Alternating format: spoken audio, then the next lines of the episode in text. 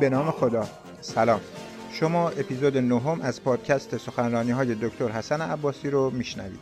این سخنرانی با موضوع اوکراین محور جدید جنگ سرد به صورت مجازی در تاریخ 15 اسفند 1400 به همت سازمان فضای مجازی بسیج استان لورستان ازنا برگزار شده. لطفا این اپیزود از پادکست دکتر حسن عباسی رو با دوستاتون هم به اشتراک بگذارید.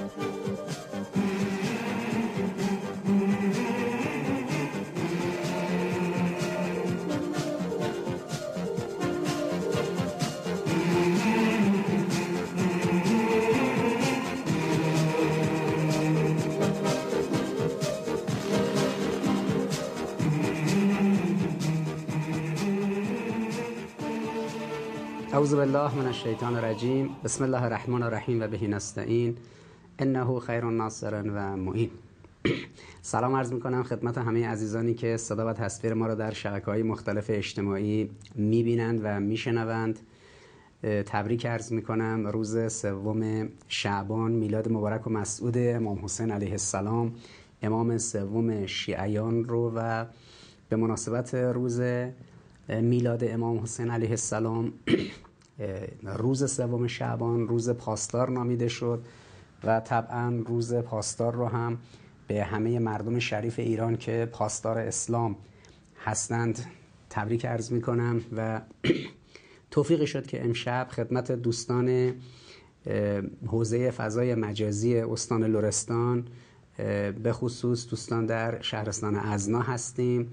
از اینجا به همه دوستان در استان لورستان و به ویژه در شهرستان ازنا سلام عرض می کنم و انشالله که عید سوم شعبان روز میلاد مبارک و مسعود امام حسین علیه السلام بر همه شما مبارک باشه. پیشا پیش روز جانباز و روز ولادت قمر بنی هاشم اول فضل عباس علیه السلام رو هم به شما تبریک عرض می کنم و طبعا عید بعد از اون میلاد امام چهارم امام زین العابدین علیه السلام رو. اعیاد شعبانیه یکی پس از دیگری میاد و فضایی رو ایجاد می‌کنه فضای جامعه ما رو اطراگین می‌کنه و مردم در این ایام خب الحمدلله جشن دارن ازدواج ها عروسی ها تو این ایام انجام میشه و خوشحالی مردم. حالا مصادف شدنش با روزهای هفته پایانی یکی دو هفته پایانی اسفند و ورود به عید نوروز هم اینا خب طبعا موقعیت ویژه ایجاد می‌کنه که شادی مردم انشالله مضاعف بشه.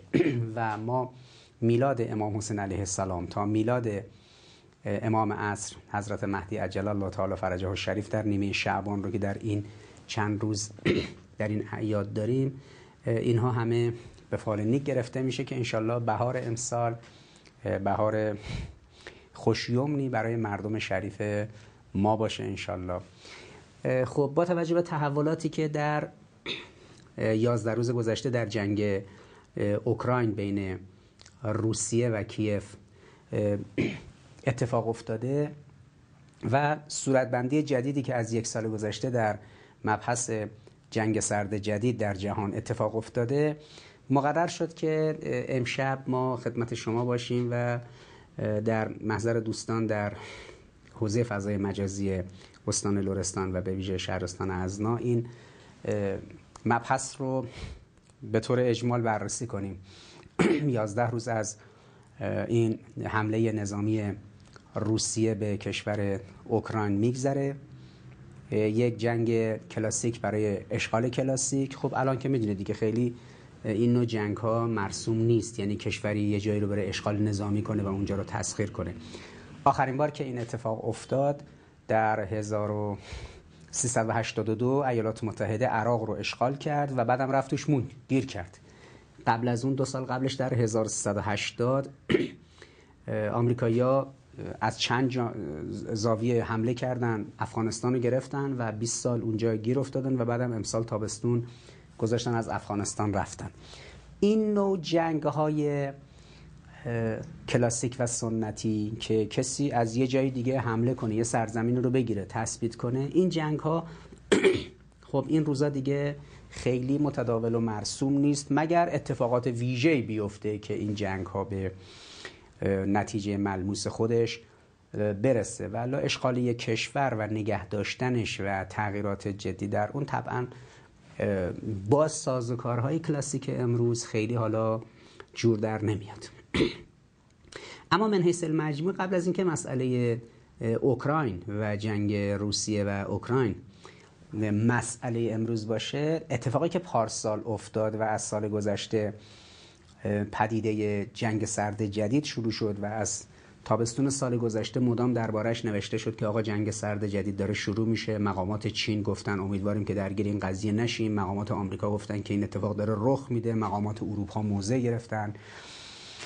به هر جنگ سرد جدید شروع شده. جنگ سرد قبلی از 1945 بعد از جنگ جهانی دوم تا 1990 هنگام فروپاشی شوروی و فرو ریختن دیوار برلین بین برلین غربی و شرقی و یه پارچه شدن آلمان 45 سال طول کشید جنگ سرد قبلی.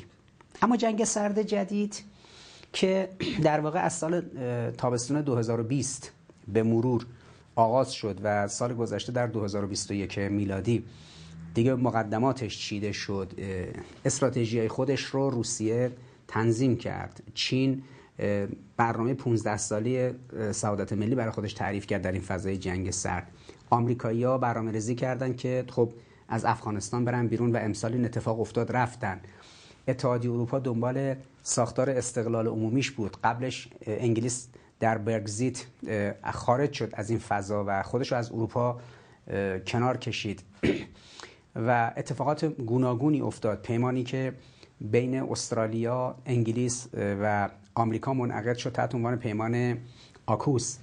همین اتفاقات که در یک سال گذشته رقم خورده همونطوری که قبلا هم بارها من اشاره کردم که جهان تقسیم میشه به دوره قبل از سال 2020 و بعد از سال 2020 قبل از سال 2020 میلادی دوره قلبه آمریکا و حاکمیت نظم آمریکایی بر جهان بود. نیو ورد اوردر یا نظم نوین جهانی همین نظم آمریکایی پایه‌ای بود که بر جهان حاکم بود.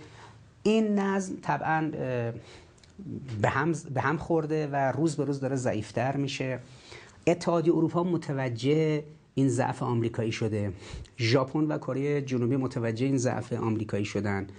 کشورهای عرب منطقه حاشیه خلیج فارس متوجه این ضعف آمریکا شدن و در طول یک سال گذشته به خصوص از تابستون امسال که آمریکا از افغانستان عقب نشینی کرد بارها مقامات اروپا مقامات شرق آسیا و مقامات کشورهای عربی پیرامون ایران گفتن که دیگه نمیشه به آمریکا اعتماد کرد و آمریکا قابل اعتماد نیست.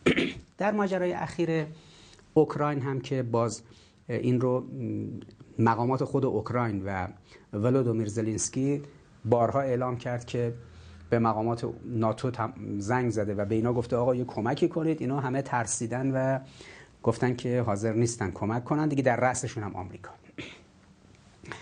این اتفاقاتی که افتاده و از سال 2020 میلادی به این سو یک نظم جدیدی داره در جهان شکل می‌گیره و ترتیبات امنیتی به هم می‌خوره. کشورها به هم حمله می‌کنن. یک اتفاقات متفاوتی میفته این فضایی که داره رخ میده نظم جدیدی داره به وجود میاد. در این نظم جدیدی که داره شکل می‌گیره طبعا جای کشورها تغییر می‌کنه موقعیتشون متفاوت میشه و یک جنگ سرد جدیدی آغاز شده که ما سال دوم این جنگ سرد جدید رو داریم میگذرونیم که واقعی اوکراین در اون اتفاق افتاد. من لازمه که یه شمه کلی اینو عرض کنم و وارد محورهای اصلی این مبحث بشم.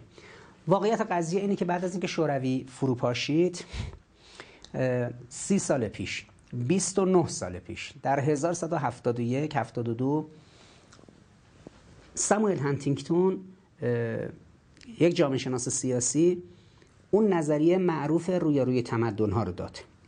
گفت هشت تمدن شاخص در سطح کره زمین هست.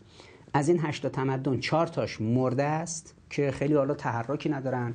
چهار تاش زنده است. این چهار تایی که زنده است یه دونشون حاکمه تمدن غرب که مدرنیتر رو حاکم کرده بر کره زمین. سه تا از این تمدن ها حاکم نیستن اما زندن و فعالن. تمدن روسی با پایه ارتودکسی در مسیحیت تمدن چینی با پایه کنفسیویی کنفسیویستی و تمدن اسلامی با محوریت ایران. این سه تا تمدن سه تا تمدن متفاوتن با هم هم همگرایی ندارن چون قرابت ایدولوژیک ندارن اما این ستا برای تمدن غرب خطرناکن بقیه حرف غربی ها رو میشنون. آمریکای لاتینی ها حرف غرب رو میشنون. آسیا جنوب شرقی ها حرف غرب رو میشنون. ژاپن و کره جنوبی و جای دیگه. آفریقایی ها حرف غرب رو میشنون. تنها جاهایی که روبروی غرب نیستن غرب رو به استکاک به چالش می‌کشن و با غرب استکاک خواهند داشت این سه حوزه تمدنیه. روسی، چینی و ایرانی. این سخن 29 سال پیش و 30 سال پیش آقای هنتینگتون در اون مقاله که بعدا تبدیل شد به کتابی به نام The Clash of Civilization و رویارویی تمدن ها یک نسخه نسخه استراتژیک به پنتاگون وزارت جنگ آمریکا داد. اون نسخه هم این بود که باید از نظر جغرافیایی بین این سه کشور یه دیواری درست کنید از کشورهای گوناگون که این اینا نتونن به هم نزدیک بشن از نظر جغرافیایی. طرح پیشروی ناتو به سمت شرق اعلام شد که کشورها یکی پس از دیگری بلعیده بشن. یادمه که در 1182 در شبکه جهانی جام جمع فکر می‌کنم حدود 18 سال پیش بود.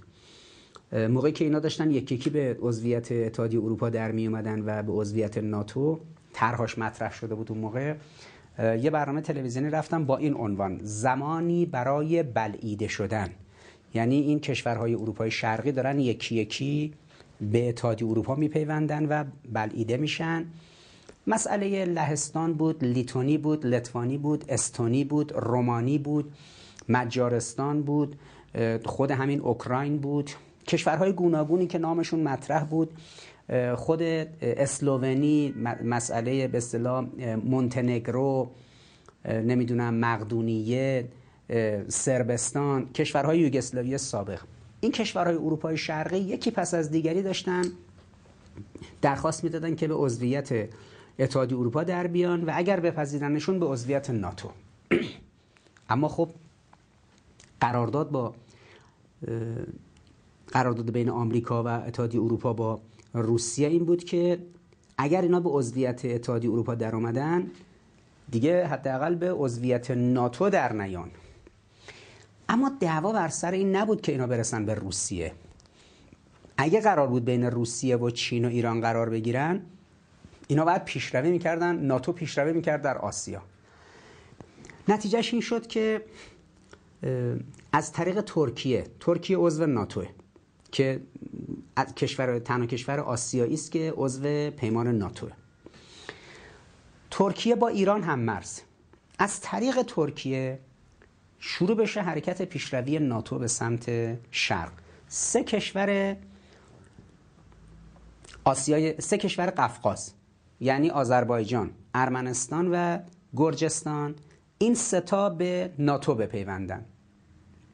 پیوستن این ستا کشور به ناتو که یه کسی در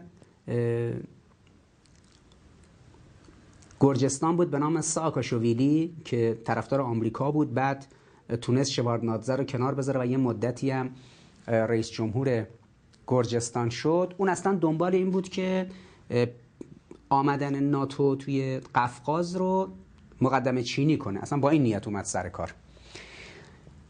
پس سه تا کشور آذربایجان، ارمنستان و گرجستان این سه تا باید به ناتو میپیوستن. دریای از دریای سیاه تا دریای خزر این منطقه میافتد دست ناتو بین ایران و روسیه. از خزر عبور می‌کرد ناتو می‌رفت تو آسیای میانه. پنج تا کشور آسیای میانه. قزاقستان قرقیزستان ازبکستان ترکمنستان و تاجیکستان. این پنج تا کشور هم که در آسیای میانه حضور دارن مربوط به شوروی سابق بودن. اینا هم باید به ناتو میپیوستن که اولین کاری که آمریکا کرد پنج تا نافچه به صورت مجانی هدیه کرد به کشور قزاقستان. در همون اواخر دهه هفتاد. که آرام آرام بتونن بیان آسیای میانه هم به عنوان در ترتیبات امنیتی به عضویت ناتو در بیاد. خب دو سوی دریای خزر میافتاد دست ناتو دیواری از 8 تا کشور 5 تا در آسیای میانه 3 تا در قفقاز. ایران و روسیه کاملا یه زنجیری از کشورهای وابسته به ناتو بین ایران و روسیه قرار می گرفت همطوری که بین ایران و اروپا الان این کشور ترکیه هست که عضو ناتو و مواردی از این هست خب کشور بعدی افغانستان بود. افغانستان باید به ناتو میپیوست و کشور پایین پاکستان. اون هشت کشور بود سه تا توی قفقاز پنج تا تو آسیای میانه افغانستان و پاکستان هم میپیوستن می‌شد ده تا کشور. ناتو وارد از طریق سرزمین وارد دریای عمان و دریای مکران و به خصوص اقیانوس هند می‌شد. خب شما الان نقشه رو ببینید. اگر این ده تا کشور به عضویت ناتو در می اومدن ایران با زنجیره و دیواره ای از یک کشورهای شمال و شرقش که عضو ناتو هستن محاصره می‌شد بین ایران و روسیه فاصله. چین هم در منطقه شرقی اون هم بین ایران و چین و ایران و, و چین و روسیه فاصله ایجاد می‌شد این طرحی بود که مبتنی بر نظریه جنگ تمدن های ساموئل هانتینگتون و روی روی تمدن های ساموئل هانتینگتون باید سه تا تمدن روسی، چینی و ایران اسلامی از هم جدا نگه داشته بشن اینا هماهنگی جغرافیایی نداشته باشن که برای تمدن غرب خطرناک باشن. این نظریه 29 سال کار کرد. 29 سال برای این نظریه اینا تلاش کردن و این نظریه تونست کمک کنه به غرب. البته ده سال بعدش در 1380 اتفاق برجای دوقلوی ورترید سنتر افتاد. برجای دوقلوی تجارت جهانی در نیویورک در یه اقدام تروریستی فرو ریخت. انداختنش گردن القاعده و گفتن اینا بودن و و با وجودی که خود آمریکایی‌ها بعدا معلوم شد که کار خودشون بوده. اما خب گفتن آقا القاعده بوده و به بهانهش اومدن افغانستان رو گرفتن بعد رفتن یه بهانه درست کردن عراق رو گرفتن و این پیشروی رو صورت دادن. نه سال بعد از نظریه ساموئل هانتینگتون در 1180 با واقع 11 سپتامبر آمریکایی‌ها یه بهانه پیدا کردن. آمدن رفتن در افغانستان مستقر شدن لولای سه تا تمدن چینی ایرانی و روسی. از افغانستان حالا دیگه بهانه داشتن از افغانستان برن توی آسیای میانه اونجا پایگاهشون رو بزنن. پرویز مشرف رئیس جمهور پاکستان که یه سه میلیارد دلار گرفت یه 6 میلیارد دلار برای کشورش. بهش گفتن ببین تو الان با هند دچار مشکلی. اگر کاری کنی که این روند انجام بشه ناتو پیش روی کنه بیاد به سوی شرق پاکستان به عضویت ناتو در بیاد افغانستان به عضویت ناتو در بیاد تو دیگه امنیت در برابر هند تضمین شده است. پاکستان هم شروع کرده همه جور همکاری با آمریکایی‌ها در ماجرای افغانستان انجام داد. اما خب همونطوری که مستحضرید 1180 که این ماجرای برجای دوقلوی تجارت جهانی در نیویورک رخ داد و ماجرای اون اقدام تروریستی مشکوک و به بهانش این اتفاقات صورت گرفت. در 1400 تابستون امسال آمریکا و 32 تا کشوری که همراهش بودن جمع کردن نیروهاشون رو فرار کردن رفتن از افغانستان و افغانستان خالی شد. یعنی استراتژی پیشروی ناتو به سمت شرق در آسیا شکست خورد. یکی از کارایی های مدیریت استراتژیک ایران در 25 سال گذشته این بود. یادم وقتی در 1372 و 73 نظریه های شاخصی مثل همین روی روی تمدن های هنتینگتون یا پایان تاریخ فوکویاما یا موارد دیگه مطرح می شد در دانشگاه های نظامی ایران دانشگاه های مختلف فرماندهی و ستاد در دانشگاهی که مباحث استراتژیک تدریس می‌شد و در رسانه های ایران مسئله جدی این بود که مخاطره این استراتژی که مبتنی بر نظرات هنتینگتون توسط وزارت دفاع آمریکا تعریف شده برای ایران چه خواهد بود؟ یک وزیر دفاعی داشتن آمریکایی‌ها به نام کوهن. که خب این خیلی چهره خطرناکی بود تو دوره کلینتون. اینا یه مباحثی علیه ایران داشتن. خب ایران یه ترتیبات امنیتی رو در نظر گرفت که نظر استراتژی آمریکا محقق بشه. لذا یکی از ابعاد در واقع موفقیت جمهوری اسلامی در این حرکت این بود که جلوی پیشروی ناتو به سمت شرق تا رسیدنش به قلب آسیا رو گرفت و ناتو یک قدم نتوانست از ترکیه این سوتر بیاد. که حالا این اقداماتی که ایران داشت و این سازوکارهایی که بسیار حرفه‌ای اعمال کرد که در قفقاز و در آسیای میانه و در شرق ایران در افغانستان و پاکستان ناتو نتواند این کشورها را به عضویت در بیاورد و ایران رو محاصره کنه خود این نکاتی است که شاید دهه ها طول بکشه تا بعدا ابعادش منتشر بشه و اعلام بشه. اما یکی از ابعاد کارآمد سیاست استراتژیک ایران این بود که به این استراتژی حمله کرد. خب این خاصیت این حرکت غرب تضعیف شد و بیخاصیتی خودشون نشون داد. امسال نیروهاشون رو جمع کردن از افغانستان رفتن. پس چی شد؟ یعنی بعد از گذشته 29 سال 30 سال از نظریه رویاروی تمدن‌های هنتینگتون و اینکه سه تا تمدن زنده ایرانی روسی چینی که هیچ قرابت ایدئولوژیکی با هم ندارن. اینا هر کدوم 33 درصد از توان تمدن غرب یعنی آمریکا و اروپا رو فرسوده می‌کنن. 33 درصد رو روسا فرسوده می‌کنن. 33 درصد رو ایرانیا 33 درصد رو چینیا. سه تا 33 درصد میشه 99 درصد. توان آمریکا و اروپا باید روبرو روسیه خرج بشه روبروی ایران خرج بشه یا روبروی چین.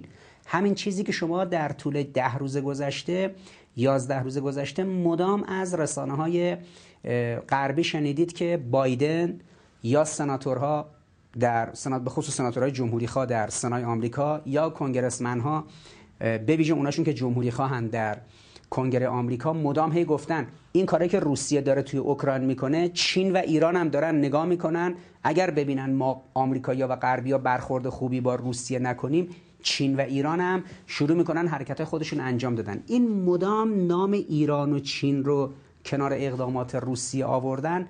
دلیلش چیه؟ توسط سران کاخ سفید سران اعضای کنگره و اعضای سنا. یه دلیل اصلی و اساسش همینه که اینا سی سال دغدغه استراتژیکشون بعد از فروپاشی شوروی این بوده که این سه تا تمدن زنده ایران روس و چین اینا اگر همسو عمل کنن تمدن غرب فرسوده میشه و نمی‌تونه همزمان با سه تا تمدن بجنگه. لذا باید همیشه این افتراق وجود داشته باشه. تنها شانسی که آمریکایی و اروپایی آورده بودن این بود که ایدئولوژی این سه تا کشور با هم نمی‌خونه. روس ها رفتن به سمت ایدئولوژی نئولیبرال. یک ایدئولوژی خام نئولیبرال دارن پیاده می‌کنن. چینی ها یه ایدئولوژی به اصطلاح کنفسیو... کنفسیویستی و سوسیالیستی رو ترکیب کردن دارن استفاده می‌کنن. پایه اعتقادیشون کنفسیویزم و لاوتسویزمه. اون بنیانهای فکری چینی. اومدن اینو ترکیب کردن با یک سوسیالیسم عجیب غریبی یه چیزی در اومده که معلوم نیست چیه. حالا نوع بازار اقتصادی شدن که داره میره به سمت لیبرالیسم. روس ها پایه مذهبیشون ارتودکس در مسیحیت. ارتودکس رو اومدن ترکیب کردن با نئولیبرالیسم یک سیستم اولیگارشی به وجود آوردن یک حرکت عجیب و غریب اقتصاد لیبرالی ویژه. روس هم به یه سمتی رفتن. ایران هم که اصلا بنیان ایدئولوژیکش اسلامه. این ستا از نظر ایدئولوژی هیچ قرابتی با هم ندارن. نه از نظر مذهب و دین پایه نه از نظر ایدئولوژی حکومتی. اما غرب در مواجهه با هر کدوم از اینا یک سوم توانش هدر میره. یک سوم یک سوم یک سوم سه تا یک سوم سه تا 33 درصد میشه 99 درصد. خب اگر واقعیت قضیه اینه چرا اینا شدن از افغانستان رفتن؟ اینا که این وسط مونده بودن بین ایران و چین و روسیه. نه آمریکایی‌ها از دو سال پیش یه ترتیبات دیگه ای رو اتخاذ کردن که دیگه امسال با خیال راحت از افغانستان فرار کردن. اینا آمدن به در اروپای غربی گفتن مهار چین مهار روسیه در اینه که ما ناتو رو ببریم تا دم مرزهای روسیه. قول داده بودیم به روسیه در 1373 در ماجرای اون نشست بوداپست که اوکراین خل اصطلاح شد موشک های بالستیک اتمی شو داد موشک های بالستیک شو داد کلک های اتمی شو داد. و به ویژه بمب های استراتژیک اتمیش رو هم که می‌تونست بمبای اتمی حمل کنه رو منهدم کرد که امنیتش رو روسیه و انگلیس و کشور آمریکا برقرار کنن در اجلاس بعد از اجلاس بوداپست. همین اتفاقی که افتاد روسا فقط گفتن این اتفاق میفته فقط آمریکایی و انگلیسی ها باید قول بدن که ناتو نیاد توی حریم روسیه. به ویژه در کشوری به نام اوکراین. البته آمریکایی‌ها خیلی به این تعهدشون پایبند نبودن. یکی یکی پیشروی کردن. اول کشورها رو به عضویت اتحادیه اروپا در آوردن. بعد بردنشون جزو ناتو. از بالا روسیه رو محاصره کردن. در سه کشور کوچولوی لیتونی، لتوانی و استونی. این سه تا کشور که مال شوروی سابق بود حالا اینا به نزدیکی با اتحادیه اروپا در اومده بودن. لهستان هم که محلی شد که ناتو رفت اونجا مستقر شد. لهستان هم مرز بیلوروسه بین روسیه و لهستان کشور بیلوروس واقع شده ولی موشک های آمریکایی اومد اونجا مستقر شد. این کجایی که یه روزی روسیه ناتو رو در آلمان داشت آلمان غربی.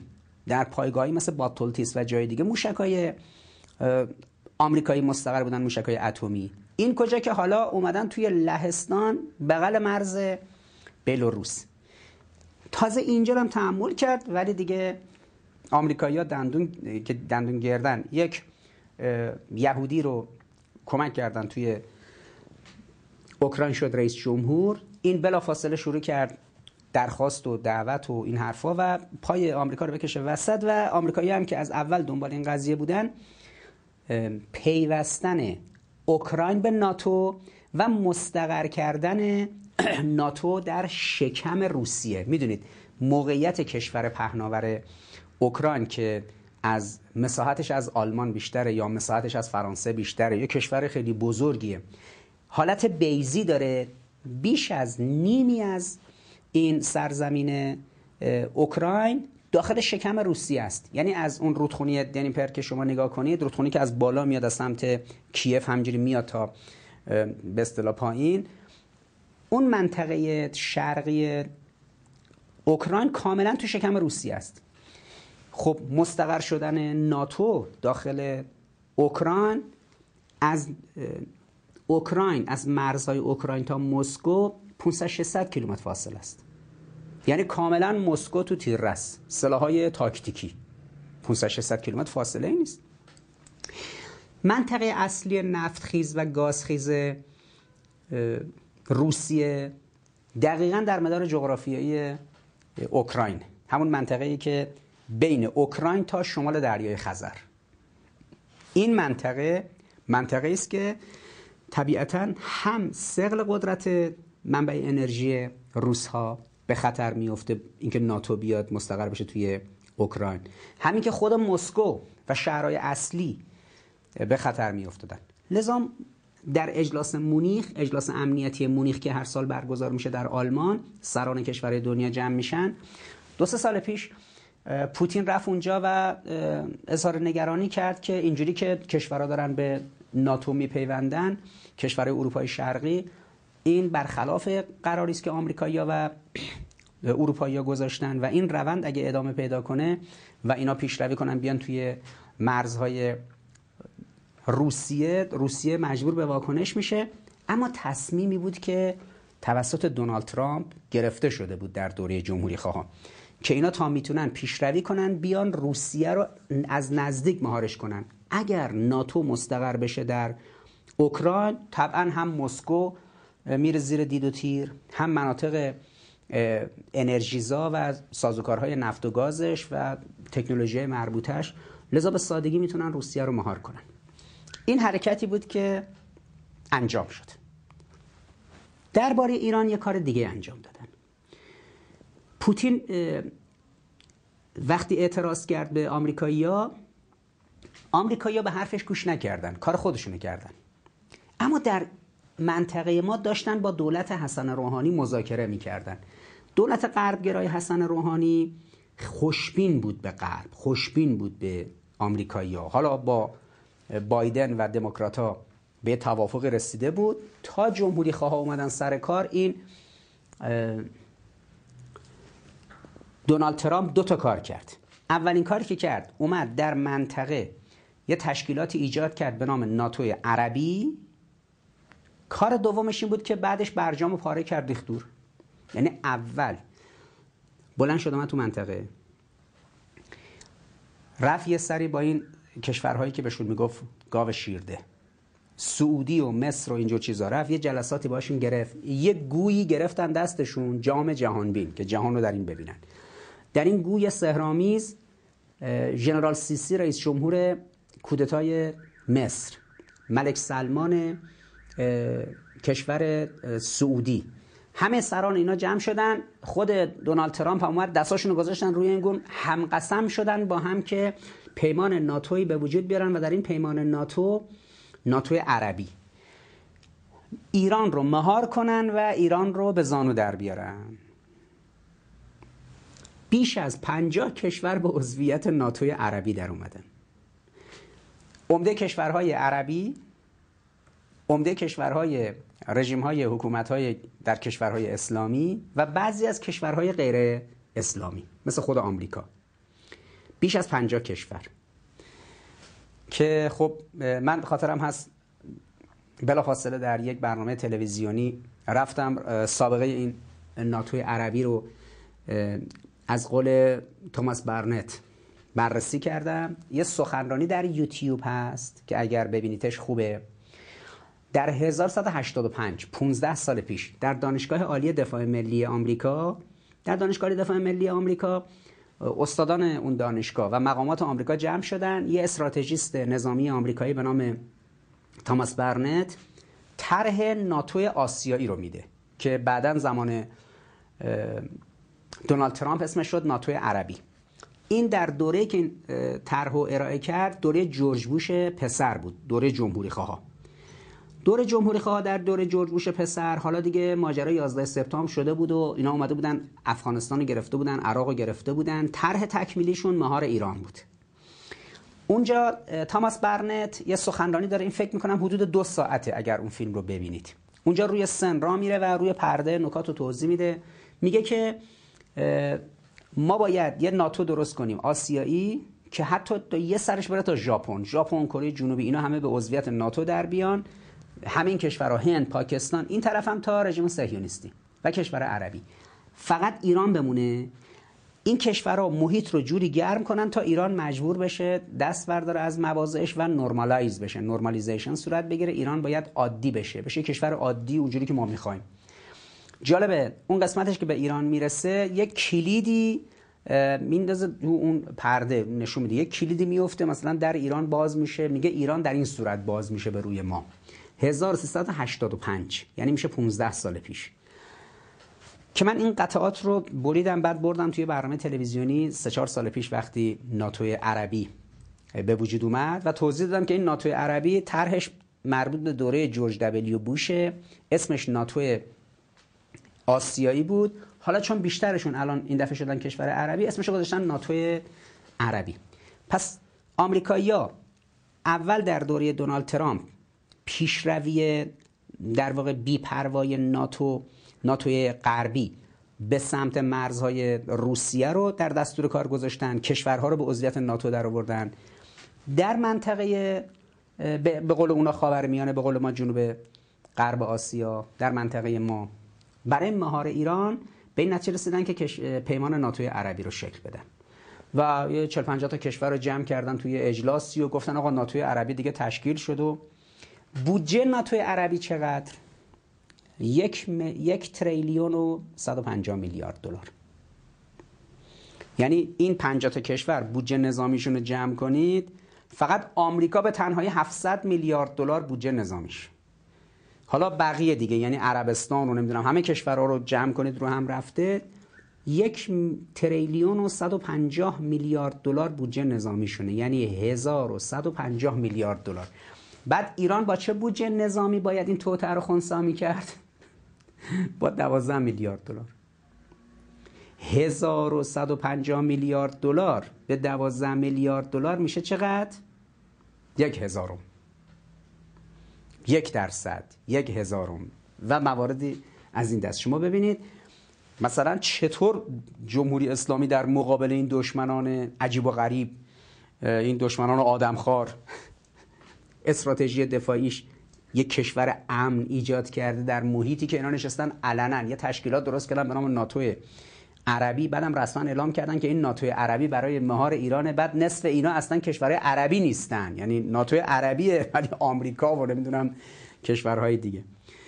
خب خندهدار بود دیگه. ایران هم بعدا خیلی از مقامات این کشورها رو که مقامات ایران باشون دیدارهایی داشتن از شرق آسیا گرفته تا آفریقایی ها تا آسیایی ها ایران مقامات ایران بهشون متلک می‌گفتن که شما بلند شدید پیمان ناتو عربی تشکیل دادید برای مهار ایران. یه چیزی می‌دونید از قدرت ایران. که البته خب دونالد ترامپ می‌گفت این ناتو عربی ایران رو محاصره می‌کنه. من هم یک فشار بیمهابای تحریم های اقتصادی میارم. برجامم که پاره می‌کنم میریزم دور. ایران سقوط می‌کنه. انقدر خوشحال بود انقدر اطلاعات غلط بهش داده بودن که می‌گفت ببین من شماره تلفن گذاشتم ایران چهار روز دیگه زنگ می‌زنه میگه غلط کردم هرچی تو بگی قبول می‌کنم. حالا هرچی ما موقع میخندیدیم که بابا این دیوانه کین اطلاعات رو بهش داده فکر کرده ایران زانو زده. این لیبرال های ایرانی چون می‌خواستن که برن اونجا citizen بشن گرین کارت بگیرن می‌رفتن هرچی آمریکایی‌ها دوست داشتن به آمریکایی‌ها می‌گفتن. آمریکایی‌ها دوست داشتن بشنون که ایران الان تضعیف شده کمر شکسته داره می‌خوره زمین. اینا می‌رفتن همین حرفا رو با آمریکا می‌زدن. آمریکایی‌ها می‌گفتن به به بار کلا. پس ایران همین ما خبر دقیق داریم از داخل ایران. ایران داره سقوط می‌کنه. نتیجه طبیعیش این شد که با وقاحت رئیس جمهور آمریکا دونالد ترامپ میومد میگفتش که ایران دیگه سقوط کرده. من اصلا شماره تلفن دادم بهشون. شماره فرستم براشون که ببین این شماره رو مستقیما به خودم زنگ بزنید. یعنی این به اصطلاح خوشبینی مفرتی که این دونالد ترامپ داشت خیلی عجیب بود. ولی به ارجعت ناتو عربی رو شکل دادن برجام رو هم پاره کردن و فشارهای اقتصادی رو هم زیاد کردن و آشوب های داخلی رو هم شروع کردن. یعنی در واقع در 1197 اعلام کردن که باید خزانه ایران خالی بشه. یک مقام آمریکایی اعلام کرد. اینجا هم لیبرال های همراهشون تو دولت حسن روحانی این خیانت رو انجام دادن. 60 تن طلا در بانک مرکزی و میلیاردها دلار ریختن تو بازار که قیمت ارز رو تثبیت کنن. نتونستن همینجوری دلار رفت بالا. آشوب ها اقدامات تروریستی که داعش اومد توی اهواز انجام داد و اقدامات تروریستی دیگه آشوب های خیابانی کشوندن مردم به خاطر مسائل معیشتی توی صحنه و بعدم به هم ریختن کشور. این همه اتفاقات رو کسی بود به اسم مایکل اندریا که از مقامات سازمان سیا بود که وظیفش همین ایجاد بی‌ثباتی در ایران بود. نکاتی از این دست خلاص ادامه دادن. چیکار دارید؟ 97 98 دو سال خیلی به قول خودشون گرم برای ایران به وجود آوردن. البته سال 97 رو اعلام کرده بودن که تابستان داغی برای ایران در نظر می‌گیریم. اقدامات ناتوی عربی برای فروپاشی ایران جلو رفت تا اینکه دوره ترامپ تمام شد. کارشون به گیس و گیس کشی کشید در کنگره آمریکا. ریختن طرفداراشون اونجا و پنج نفر کشته شد و حکومت آمریکا دچار مشکل شد و مجبور شدن توی فیسبوک و توییتر حساب و کانال دونالد ترامپ رو ببندن نذارن این جلوتر بره و بعدم قبول نکرد نتیجه انتخابات و 72 میلیون این 74 5 میلیون اون بایدن و خلاصه با یک وضعیت شکننده دموکرات ها اومدن سر کار ضعیف. ترامپ هم در انتخابات در اون جشنشون شرکت نکرد و ساختار سیاسی آمریکا به شدت تضعیف شد. یه چیز عجیب غریبی. خب این ماجرای ناتوی عربی. پس ناتوی غربی مهار روسیه ناتوی عربی مهار ایران. این برنامه بود که از 1196 97 توسط دونالد ترامپ انجام شد. حالا امسال بعد از گذشته چهار سال شما ابعاد اینو می‌بینید که طرحی تعریف کردن به نام طرح ابراهیم رژیم صهیونیستی رو گذاشتن محور رابطه رژیم صهیونیستی با کشورهای عربی که مخفی بود در 20 سال گذشته این رابطه رو علنی کردن. این شد اسمش طرح ابراهیم. بحرین که از قبل رابطه داشت رابطهش علنی کرد. امارات که از قبل رابطه داشت رابطهش علنی کرد. سودان همینطور. مغرب همینطور. کشور سعودی مقدمات علنی کردن رابطش رو فراهم کرده. مثل کشورهای دیگه ای که توی جهان اسلام رابطشون علنیه مثل ترکیه کشور اردن کشور مصر و کشور قطر که رابطهشون با رژیم صهیونیستی علنی بوده. اینا در طرح ابراهیم گفتن حالا که می‌خواد ناتو عربی ایران رو مهال کنه باید رابطه اینا با رژیم صهیونیستی علنی بشه. طرح ابراهیم. اینا ادیان ابراهیمی یهود اسلام مسیحیت زیر یک پرچم همه با هم متحد بشید علیه ایران. پرچم حرکت دین ابراهیمی دست ایرانه. شما که اصلا به اسلام و به دین برای ساختار حکومت اعتقاد ندارید شما بالا پرچم ابراهیم رو بلند کردید؟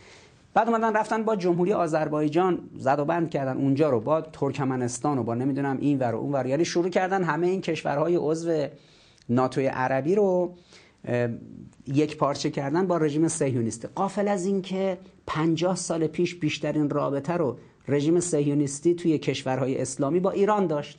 ایران زمان محمد رضا پهلوی همه چیز مقدرات و حکومتش صهیونیستی بود. دست موساد رژیم صهیونیستی و دست این اسرائیلیا بود دیگه. اما در جایی که بیشترین ضریب نفوذ رو با اطمینان خاطر بالا رژیم صهیونیستی و آمریکا داشتن یعنی حکومت محمد رضا مردم ایران جارو خاکنداز گرفتن دستشون اینا رو جارو کردن ریختن تو زبالدانی و بیرونشون کردن. هم محمد رضا پهلوی رو بیرون کردن هم رژیم صهیونیستی رو ریختن بیرون و هم خود آمریکا رو. تا جایی که موشدایان گفتین انقلاب اسلامی ایران یک زلزله بود که این زلزله پدر اسرائیل رو در خواهد آورد. خب حالا اتفاقاتی که برای ناتوی عربی رقم خوردی بود. پس هنگامی که ناتوی عربی در منطقه شکل گرفته بودن آمریکا در افغانستان دیگه ضرورت نداره. آمریکا و نیروهای ناتو و اون 32 تا کشوری که از غرب و شرق نیروهاشون آورده بودن اونجا از افغانستان رفتن. چون از دو سال قبلش ترتیباتی در منطقه چیده شده بود به نام ناتوی عربی. درباره چین مهار چین چه کار کردن؟ مهار چین دو تا حلقه دفاعی برای مهار چین در نظر گرفتن. یه حلقه چشم بادومیا یه حلقه آنگلو ساکسونا امسال در شهریور و مهر پیمانی تشکیل شد توسط آمریکایی‌ها و استرالیا و انگلیسیا و نیوزیلندیا به نام پیمان آکوس. در پیمان آکوس چهار کشور آنگلو ساکسون استرالیا نیوزیلند انگلیس و آمریکا اینا با هم متحد شدن. قرار بود که فرانسه غیر آنگلو ساکسون برای استرالیا در با چند میلیارد دلار قراردادی که بسته شده بود زیردریایی اتمی بسازه که امنیت استرالیا در مقابل چین حفظ بشه. انگلیسیا و آمریکایی اومدن با یه لگد ماکرون انداختن بیرون. گفتن شما فرانسوی ها نژادتون گل آنگلو نیستید. برو بیرون. اینا رو انداختن بیرون. فرانسه جیغ داد فریاد اعتراض به لندن که چرا این کارو کردید؟ چرا منو فرانسه رو انداختید بیرون؟ اما گوش به ماکرون ندادن. فرانسه رو انداختن بیرون چند میلیارد دلار فرانسه ضرر کرد. استرالیا قرارداد رو با انگلیسیا بست. انگلیسی اومدن جایگزین فرانسویا شدن. یه قرارداد جدی بستن قطعی کردن که زیردریایی اتمی رو انگلیس و آمریکا براش بسازن. پیمان آکوس رو تشکیل دادن. این پیمان برای مهار کشور چینه که یه ضلعش میشه نیوزیلند و استرالیا در جنوب اقیانوس آرام. یه ضلعش هم میشن آمریکا و انگلیس یک ساختاری که دزدای دریایی دوباره پیداشون شد. این رینگ پایینه جنوب شرق آسیاست. رینگ نزدیک حلقه نزدیک به خود کشور چین می‌شد چهار تا کشور. ژاپن کره جنوبی تایوان و سنگاپور. این چهار تا کشور چشبادومی ها اینا باید حلقه اول و مقدم مهار چین رو عهدهدار بشن. خب پیمان آکوس که مکمل پیمان آنزوسه. یه پیمانی بود در 1951 حدود 70 سال پیش بین آمریکا نیوزیلند و استرالیا منعقد شد در اون فضای جنگ سرد برای حمایت از ونزوئلا حمایت از نیوزیلند و کشور استرالیا. حالا یه پیمان امروزی در سال 2021 تصویب شده تنظیم شده به نام آکوس.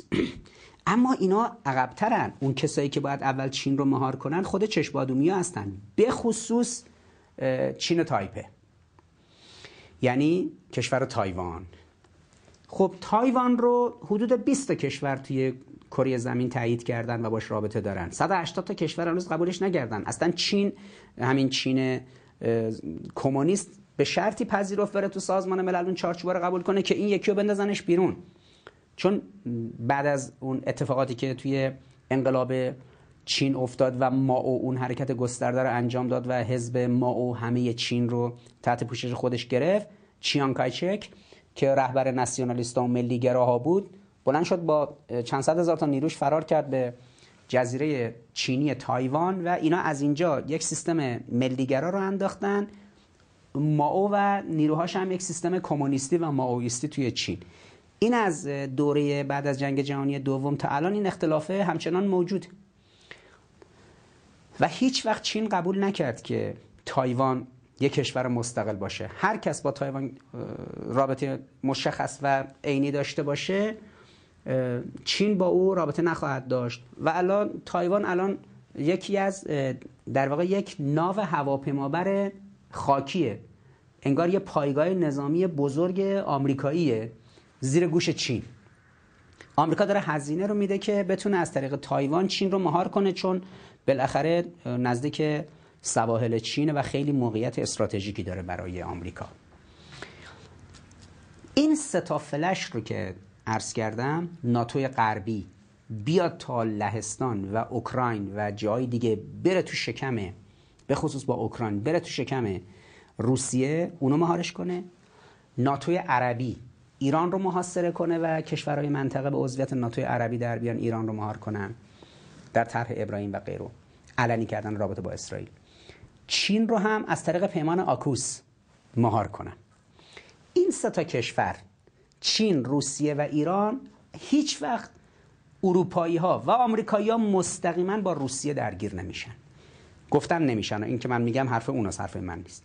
هیچ وقت آمریکا با ایران مستقیم درگیر نمیشه چون هر وقت درگیر شده کتک خورده از ایران.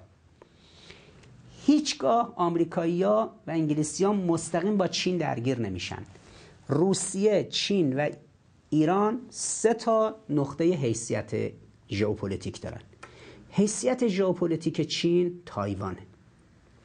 چین هیچگاه دست از تایوان بر نمیداره. تایوان جزئی از سرزمینشه. باید برگرده. این یک. دو اصلا موضوع این نیست که اون حتما برگرده یا برنگرده. بلکه این یک پایگاهی شده محل فتنه و توطئه شده که آمریکایی ها انگلیسی اومدن از اونجا علیه آمریکا علیه چین توطئه می‌کنن. چین اگر نخواد مسئله تایوان رو حل کنه باید شاهد این باشه که همیشه از اونجا به خاک اصلی چین در واقع توطئه علیه اون صورت بگیره. لذا به این دو دلیل هیچ وقت چین از نظر حیثیتی درباره تایوان کوتاه نمیاد. حیثیت ژئوپلیتیک تایوان حیثیت ژئوپلیتیک چین روی تایوان. اختلاف آمریکا و چین آمریکا و غرب آمریکا و اروپا در تایوان حل میشه. مشکل تایوان یک استخون لای زخمه هیچگاه حل نخواهد شد. اگر فردا آمریکا و اروپا دو دستی چین رو بدن به چین تایپه یعنی تایوانو بدن به کشور چین خب بله مشکلات حل میشه. خب هیچ وقت آمریکا این کارو نمی‌کنه. یه همچین پایگاه عظیمی که اونجا داره که داره چین رو کنترل می‌کنه خب هیچ وقت نمیداش دست خود چینی چین هم هیچ وقت کوتاه نمیاد. پس مسئله حیثیتی چین یه نقطه به نام تایوان. مسئله حیثیتی ایران. یه جایی به نام فلسطین. اینا هیچ وقت با ایران درگیر نمیشن.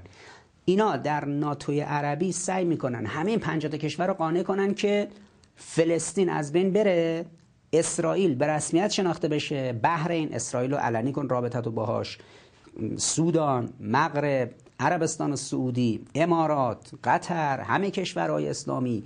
نمی‌دونم آذربایجان همتون بیاد رابطتون رو با رژیم سهیونیستی علنی کنید شما اسرائیل رو به رسمیت بشناسید تا ایران منزوی بشه. اگر 199 کشور روی کره زمین از 200 تا کشور روی کره زمین 199 تا کشور رژیم صهیونیستی رو به رسمیت بشناسن ایران رژیم صهیونیستی رو به رسمیت نمی‌شناسه. رژیم صهیونیستی باید جمع کنه بره. چیزی به نام رژیم صهیونیستی ایران قبول نداره. ثقل ژئوپلیتیک ایران فلسطین. آمریکا اینو می‌تونه. بارها آمریکایی ها اروپایی ها آمدن تو ایران. به ایران گفتن آقا شما اسرائیل رو به رسمیت بشناس ما به شما نه انرژی اتمی بمب اتمی میدیم. 1385 15 سال پیش. لیندبلاد یک مقام سوئدی پارلمان اروپا که عضو پارلمان اروپا بود. یعنی از کشور سوئد اومده بود توی پارلمان اروپا عضو بود. این آمد ایران. آمد در همین هتل لاله. یه کنفرانس مطبوعاتی داشت. روزنامه موقع رو یه جستجو کنید مطالبش رو می‌بینید. اونجا رسما به خبرنگارای ایرانی گفت ببینید شما بیایید اسرائیل رو به رسمیت بشناسید. ما غربی ها نه انرژی اتمی. که بخوام انرژی اتمی به شما بدیم بگیم ما انرژی اتمیتون رو کامل می‌کنیم. ما غربی ها اصلا به شما ایرانی ها بمب اتمی میدیم. لیند بلاد اون خبر رو برید ببینید. رسما اعلام شد اعلام اعلام صریح کرد. گفت آقا من نمایندگی دارم از طرف آمریکا و اروپا. بیام اینجا بنشینم. به عنوان یک عضو پارلمان اروپا. به شما ایرانیا بگم که آقا بیاد اسرائیل به رسمیت بشناسید. ما به شما بمب اتم میدیم. اصلا مشکل با انرژی اتمی و سلاح اتمی شما نداریم. همه این چیزا بهانه است به خاطر به رسمیت شناختن رژیم صهیونیستی. پس ببینید اینه. اینا الان دارن تلاششون رو می‌کنن که رژیم صهیونیستی رو همه این کشور عربی به رسمیت بشناسن. ایران میگه من قبول ندارم. حیثیت استراتژیک و ژئوپلیتیک ایران آقا چه کار دارید؟ عربا پذیرفتن. ما کاری به عربا نداریم. ما چیزی به نام رژیم صهیونیستی رو به رسمیت نمی‌شناسیم. این جمله ایران. و کشور عربی هم باید همه آمریکا رو بریزن بیرون. این محدوده محدوده دکترین مونروی ایرانیه. آمریکا برای خودش 150 سال پیش یه رئیس جمهور داشت به نام جیمز مونروه. آمریکای مرکزی و آمریکای لاتین رو گرفت حیات خلوت خودش. گفت این محدوده قاره آمریکا شامل آمریکای مرکزی و آمریکای لاتین اینجا حریم ایالات متحده است. در دکترین مونروه هیچ کشور فراقاره ای از دو تا اقیانوس اطلس و آرام حق نداره بیاد در آمریکای لاتین اونجا تهدید کنه آمریکا رو. بیاد مثلا در کشورهای آمریکای مرکزی در کشورهای آمریکای جنوبی حق نداره بیاد. ایران یک دکترین منروعه ایرانی داره. دکترین جیمز منروعه ایرانی میگه چی؟ میگه کشورهای پیرامونی ایران حریم ایران هستن. ایران نمیپذیرد که آمریکا تو این کشورها پایگاه داشته باشه. آمریکا باید پایگاهش جمع کنه بره. در مسئله حاج قاسم گفته شد که انتقام سخت ایران اینه که زمانی ایران دیگه کوتاه میاد که اینا جمع کرده باشن رفته باشن از منطقه دیگه.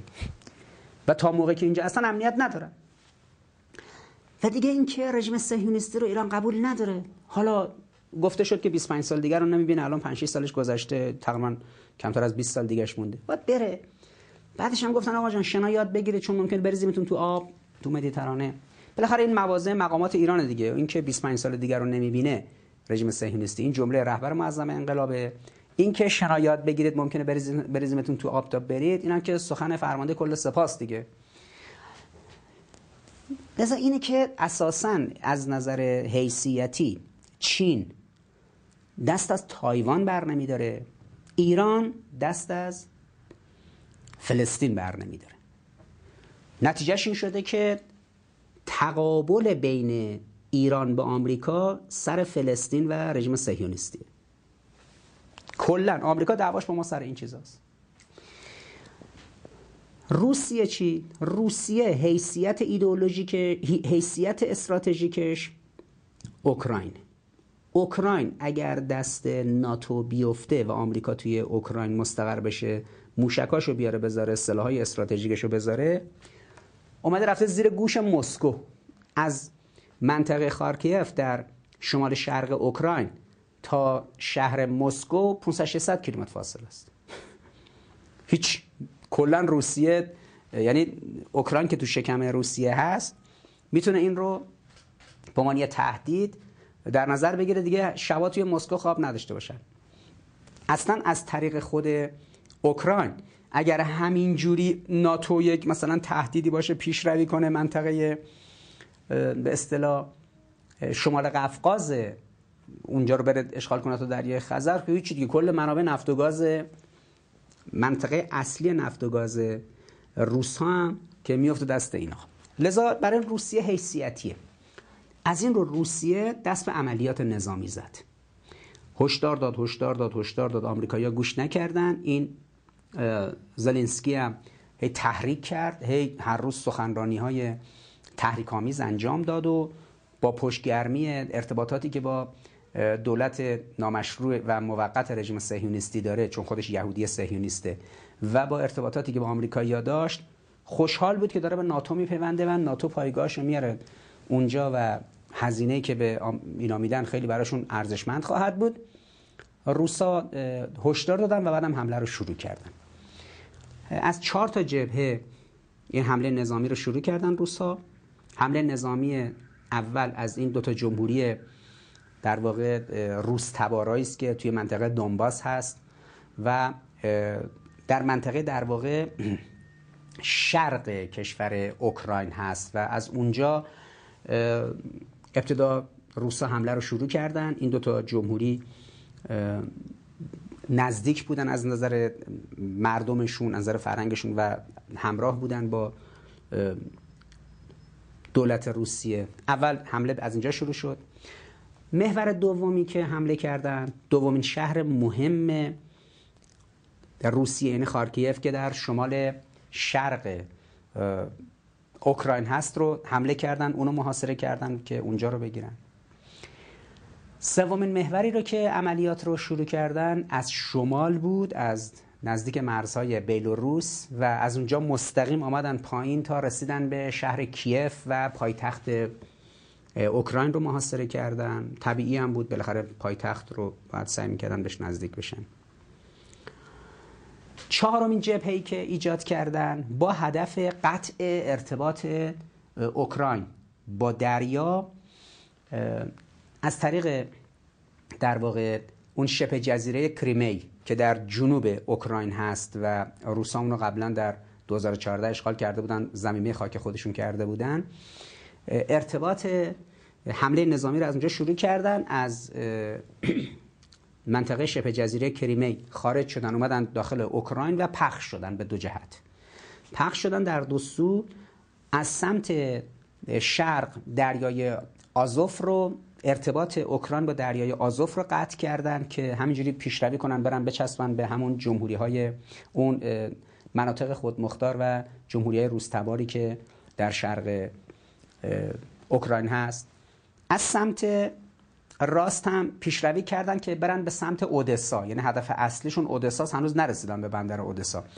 اون طرف دریای آزوف این طرف دریای سیاست و اگر بتونن تا بندر مهم اودسا برسن کلا ارتباط اوکراین با دریا قطع میشه.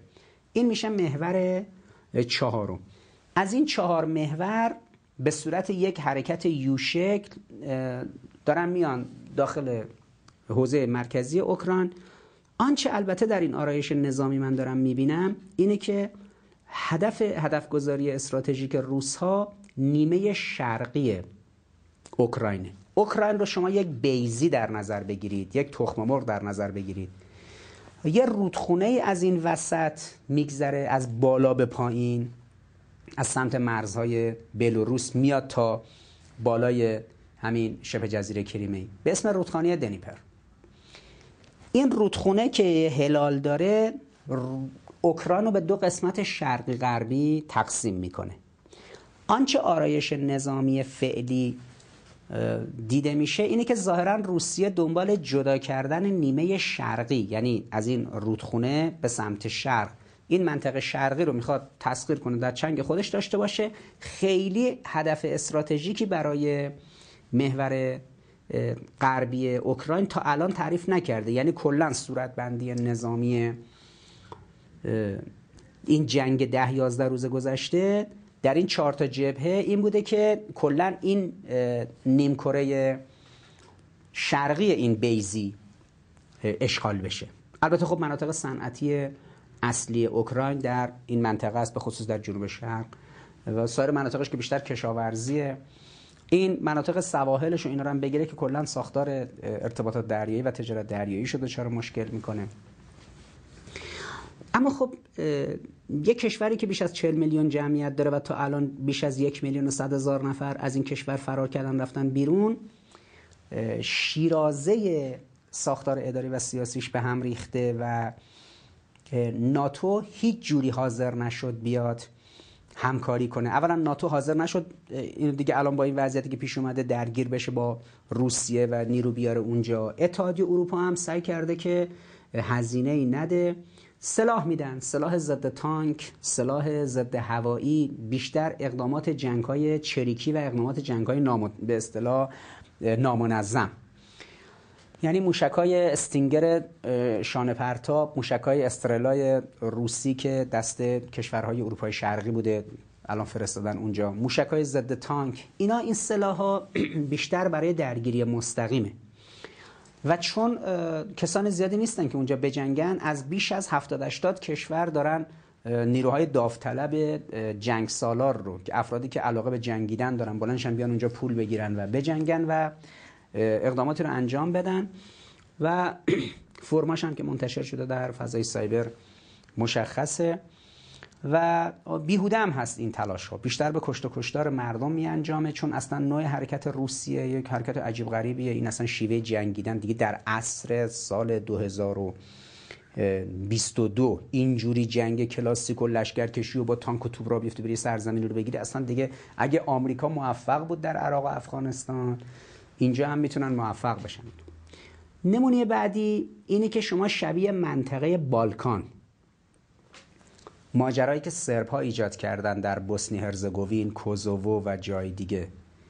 و آنچه که ترکیه و عربستان و قطر و امارات و اینها با پشتیبانی آمریکا ایجاد کردن در سوریه.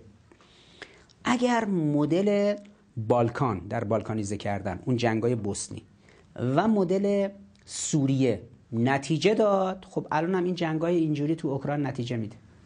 از هر دو زاویه این روش زیر سواله. هم روش اشغال عراق شبیه کاری که آمریکا کرد عراق اشغال کرد افغانستان اشغال کرد.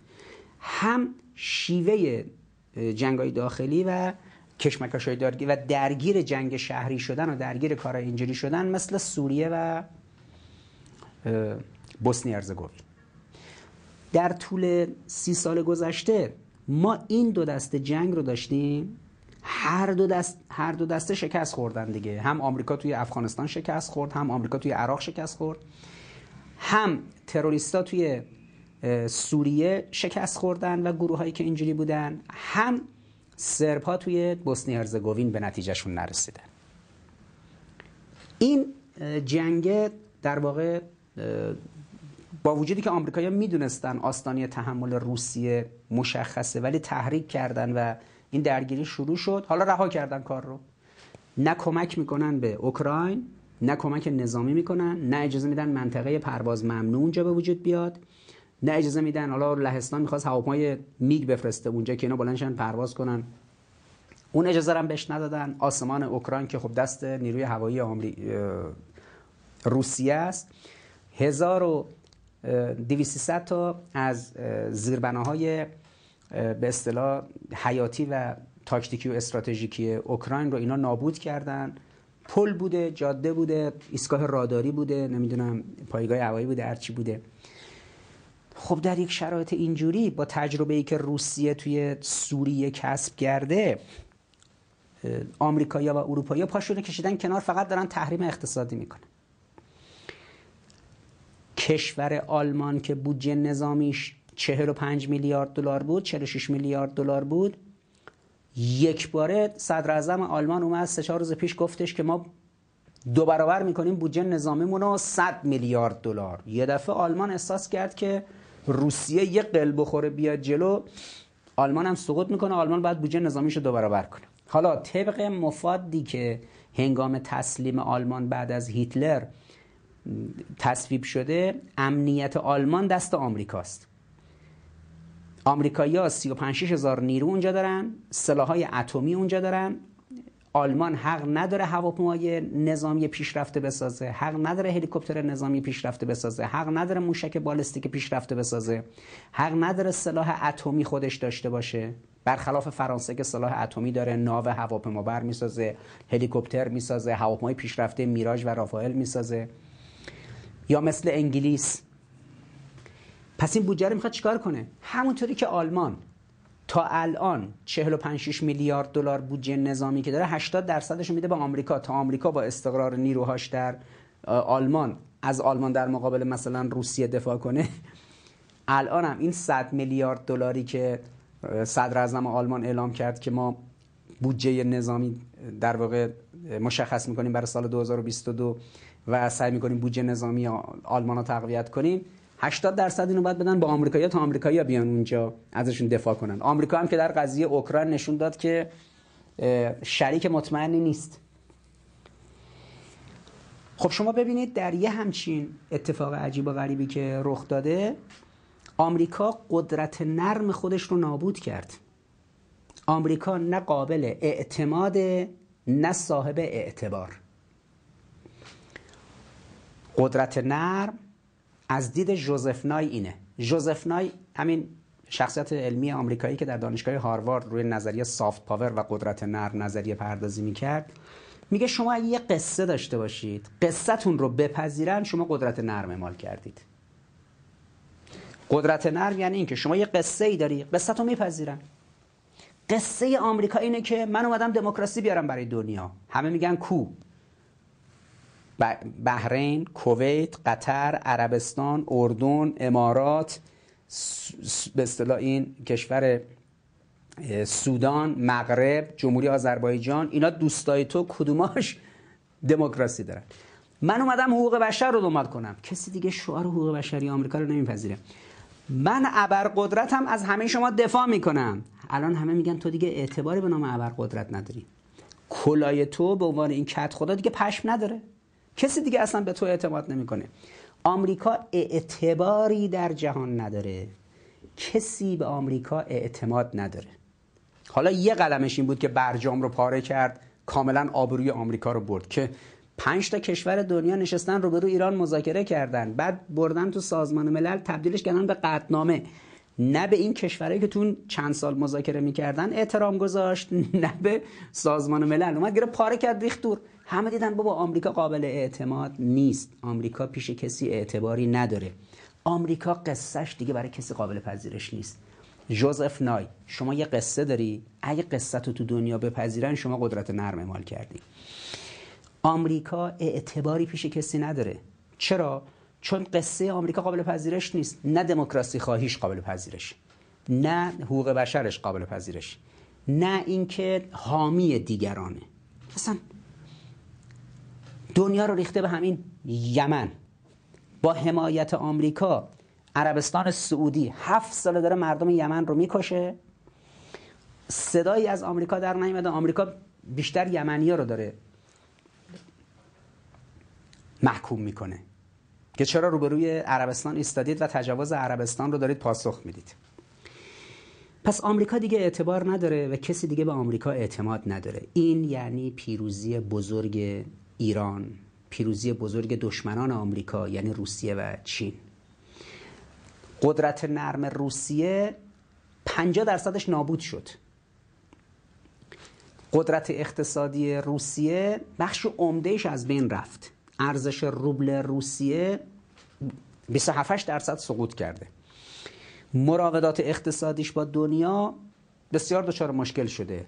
تحریم های گسترده ای که تجربهش رو نداره مثل ایران که 42 سال تجربه تحریم داره روسا که همچین تجربه ندارن. دچار مشکل شدن.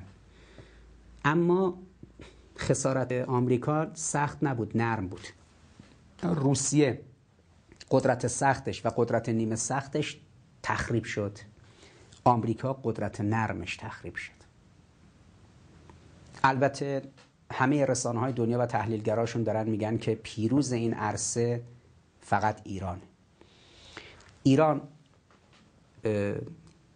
از این صحنه چه استفاده می‌کنه؟ جهان شاهد این خواهد بود که غیر از اینکه ایران تحریم شده و کوبا تحریم شده و ونزوئلا تحریم شده و سوریه تحریم شده حالا روسیه هم تحریم شده. آیا جهان تحمل عدم واردات نفت و گاز روسیه رو داره. خب دلار نفت رفت بالای 120 دلار.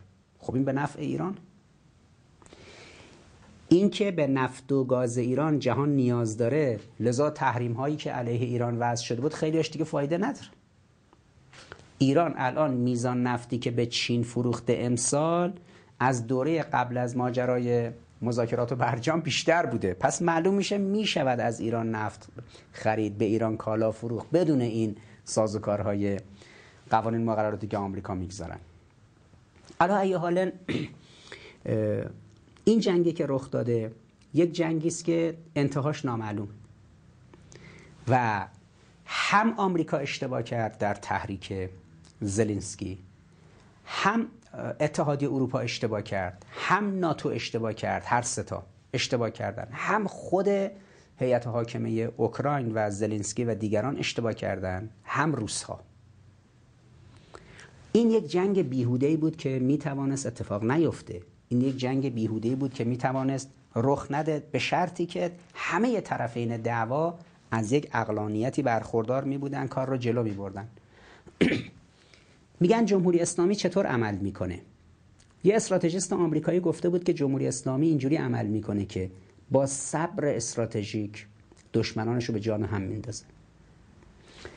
جمهوری اسلامی آستانی تحمل ایدئولوژیکش پایینه.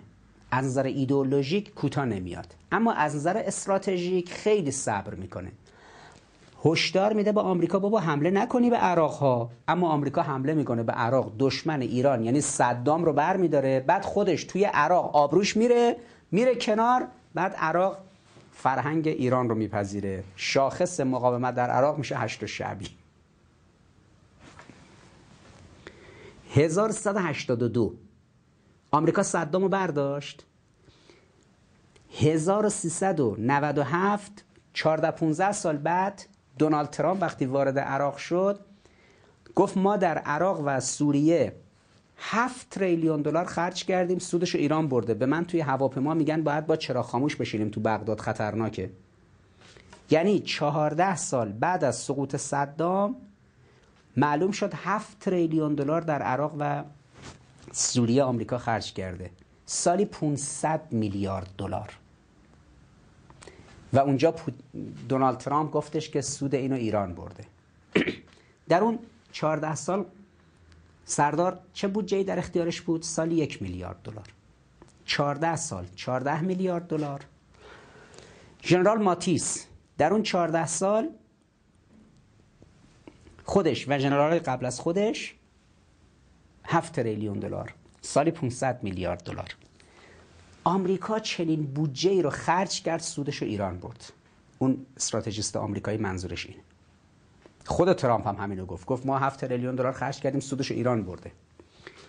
ایران در صبر استراتژیک نشست نگاه کرد. آمریکا آمد توی افغانستان خودش رو دار زد آبرو خودش رو برد و رفت. این صحنه هیچگاه از یاد تاریخ نخواهد رفت که آمریکایی هواداران خودشون توی کابل رو چپوندن تو هواپیمای سی 17 بدون رعایت نکات ایمنی. و یک سری از هواداراشون آویزون شدن به چرخهای این هواپیمای باربری و کارگو و از آسمون افتادن پایین. همون صحنه ای که تصویر آمریکا رو در دهه 1970 ویران کرد در ویتنام که هلیکوپترهای آمریکایی وقتی از ساختمون سفارت آمریکا بلند می شدن در سایگون هواداران حکومت آمریکا آویزون می شدن به اسکیای زیر هواپیما و می افتادن پایین. همون صحنه که آبروی آمریکا رو برد در دهه 1970 در سایگون در ویتنام امسال در افغانستان در کابل هم رخ داد. ایران اینجوری نگاه کرد. آمریکایی‌ها 2400 میلیارد دلار اونجا خرج کردن. 20 سال بعد دست از پا دراستر از افغانستان رفتن. ایران نشست نگاه کرد. آمریکا با دستای خودش آبروی خودش رو در سوریه و عراق برد. ایران نشست تماشا کرد. آمریکا با حمایتی که از رژیم عربستان سعودی انجام داد در یمن کاری کرد که مردم یمن تا 100 سال دیگه از آمریکا و اروپا نفرت و کینه خواهند داشت که این حل نمیشه. ایران یه قصه داره قصهش رو ملت ها باور دارن. اونم اینه که ایران یاور مظلومینه و دشمن ظالمانی مثل آمریکاست. خب این اتفاق الان افتاده و جنگ سرد جدید شروع شده. سه تا قدرت منطقه‌ای که ایدئولوژی متفاوت دارن. روسیه یه راه میره ایران یه راه دیگه میره چین یه راه دیگه میره. این سه تا هر کدوم بر موضع خودشون هستن. هیچ کاری هم با هم دیگه ندارن. روسیه از اینکه اوکراین به ناتو بپیوندد کوتا نمیاد. ایران از ماجرای فلسطین در مقابل اسرائیل کوتا نمیاد. چین در مسئله تایوان کوتا نمیاد. هیچ ربطی هم این ستا به هم ندارن. ستا موضوع جداست. اصلا در قضیه فلسطین روس ها با اسرائیل ارتباط دارن. تایید پذیرفتن اصلا اسرائیل. اسرائیل سفارتخونه داره اونجا. چینی ها با اسرائیل ارتباط دارن. اسرائیل به رسمیت شناختن. مثلا ساختار قدرت اینجوریه. در این جنگ سرد جدید دو قطب شوروی و آمریکا نیست. آمریکا و اروپاست با روسیه. بعد آمریکا و اروپاست با ایران. بعد آمریکا و اروپاست با چین. پیچیدگی این جنگ سرد, سرد جدید به قدر زیاده که هیچ اصلا قابل ارزیابی ساده نیست. هیچ جوری ایران از فلسطین کوتاه نمیاد. روسیه از اوکراین کوتاه نمیاد نسبت به اوکراین و چین از تایوان. هیچ جوری هم آمریکا نسبت به اوکراین نظرش بر نمیگرده. هیچ جوری هم آمریکا و رژیم صهیونیستی می‌خوان از فلسطین نرن بیرون. هیچ جوری هم آمریکا از تایوان حاضر نیست دست برداره. این یعنی بنبست. به این میگن بنبست استراتژیک. این بنبست استراتژیک ضمنا روی زمینه روی محیطه. پس میشه بنبست ایدو ژئو پلیتیک سیاست اومده روی زمین قفل شده روی ژئوپلیتیک یعنی سیاست به جغر... سیاست جغرافیایی. سیاست اومده روی زمین یه جای قفل شده. توی اوکراین قفل شده توی فلسطین قفل شده توی تایوان هم قفل شده. این آرایش پیشبینی اولیه اینه که 25 سال آینده همین وزنه از سال 1400 تا سال 1425 همه شما عزیزانی که این مبحث رو میشنوید ببینید الان ارزیابی اینا اینه که این وضعیتی که قفل شده همه چیز بین روسیه با غرب بین ایران با غرب بین چین با غرب این تو 25 سال آینده ادامه خواهد داشت. حالا آیا اروپایی که ضعیف شده می‌تونه مقاومت کنه؟ این محل اشکال نه. آیا کشورهای عرب منطقه که هیچ کدومشون دموکراسی ندارند و الان به لرزه افتادن یکی یکی دارن بودو بودو میان توی تهران که بابا این آمریکا قابل اعتماد نیست. ما تا حالا فکر می‌کردیم اگر بین ما با شما درگیری بشه آمریکا از ما دفاع می‌کنه. الان آمریکا ول کرده رفته. این رژیم صهیونیستی اومده میگه می‌خوام از شما دفاع کنم. یکی می‌خواد کمک کنه به خود این رژیم صهیونیستی نه روبروی شما. روبروی گروه های نزدیک به شما مثل حماس و جهاد اسلامی و حزب الله لبنان. لذا مقامات قطر مقامات امارات مقامات عربستان و بقیهشون بدو بدو اومدن که آقا اومدیم با شما ببندیم. لطفا مثلا هوای ما رو داشته باشید. پس هم اتحادیه اروپا ضعیف شده هم کشورهای ناتوی عربی که قرار بود ایران رو مهار کنن. منطقه جنوب شرق آسیا هم همینطوره. چین تا الان وسط لحاف میخوابید. در سیاست وسط لحاف میگن دو تا جناح سیاسی که می‌خوان رقابت کنن تو انتخابات. یکشون این طرف یکشون این طرفه لحاف هم کوچیکه دیگه. اگه این رأی بیاره لحاف می‌کشه رو خودش. پس اون یکی به اصطلاح تو سرما باید سر کنی یه جوری دیگه چون دیگه لحاف روش نیست. اگر این تو انتخابات رأی بیاره این لحاف رو می‌کشه رو خودش اون دیگه در واقع سرپناه نداره سرپوش نداره. یک طیف های سیاسی در سیاست استراتژیک هستن میان میخوابن اون وسط. اون وسط خوابیده اگر اینوری رأی بیاره این منبع قدرت لاف رو بکشه رو خودش این هنوز زیر لاف اینکه این وسطه. اگر این طرفی چپیه رأی بیاره باز اینم زیر همچنان زیر لاف.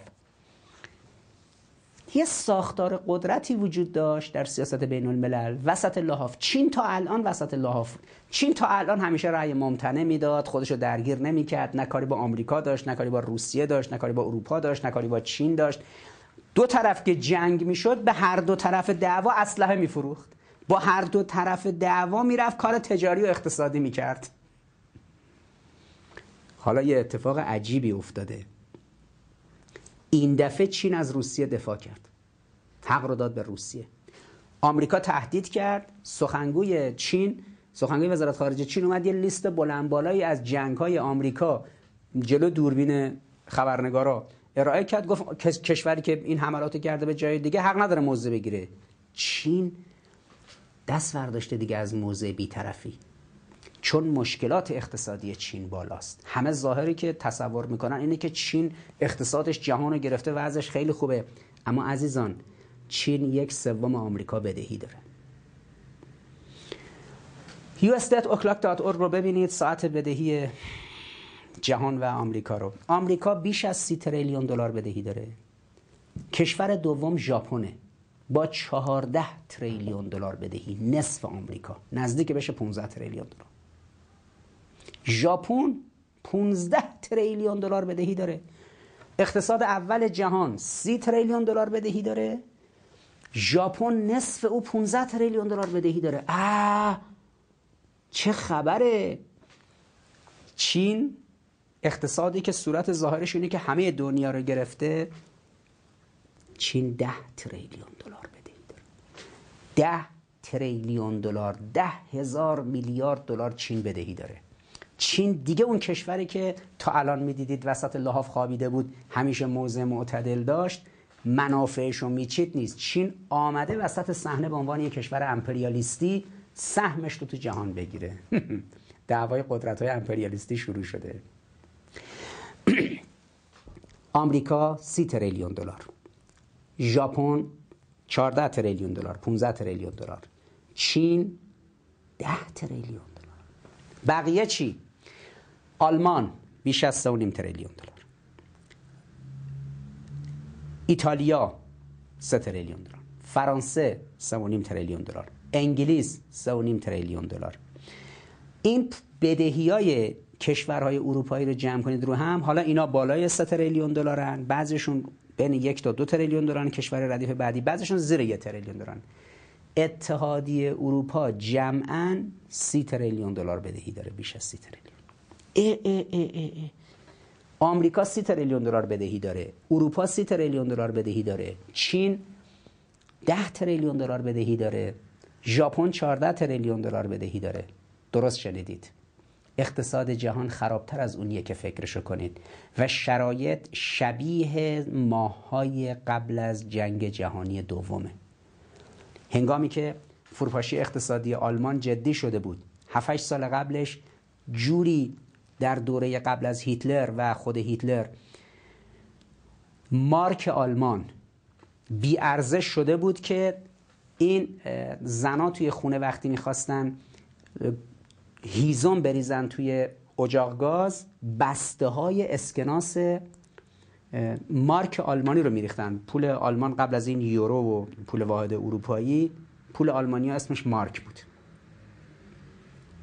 بچه ها وقتی می‌خواستن تو خیابون فوتبال بازی کنن دروازه درست می‌کردن با بسته های اسکناس آلمانی. مارک. این افراد فقیری که کنار خیابون شبا میخوابیدن برای اینکه از سرما نمیرن یه تشتی میذاشتن به جای هیزم بسته های اسکناس مارک آلمان رو میریختن داخل اون سطل ها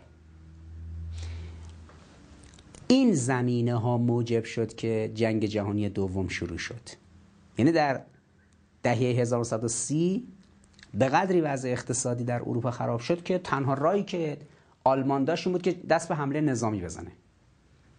حالا چرا میگن که اینا یهودی ها رو میریختن توی کوره های آدم سوزی همین مسئله هالوکاستی که مطرح می‌کنن. چرا دولت هیتلر ضد یهودیا بود؟ چون می‌گفتن که یهودیا سیستم اقتصادی آلمان رو به این روز انداختن. یهودیا مدیریت نظام مالی و بانکی آلمان رو در اختیار داشتن و آلمان و اروپا رو یهودیا بدبخت کردن. بعدم همه گذاشتن فرار کردن رفتن آمریکا. دلیل کینه آلمانیا از این یهودیا این بود که می‌گفتن این بلا رو سر اقتصاد ما آوردن. یه 7 سال این وضعیت بود آخرش هیتلر دست به جنگ زد و کشورگشایی و این فضا رو بتونه عوض کنه. الان هم دقیقا همینه. شما چرا فکر می‌کنید که اروپا نمی‌تونه بیاد دفاع کنه؟ چون اروپا وضع اقتصادیش خرابتر از این حرفاست که بتونه بیاد تحمل کنه. الان می‌دونید روزانه روسیه چند میلیارد دلار داره خرج جنگ می‌کنه؟ چون روسیه ارتش سنگینی داره. ارتش های سنگین اینجوری که خیلی تکنولوژیکن گرون میجنگن.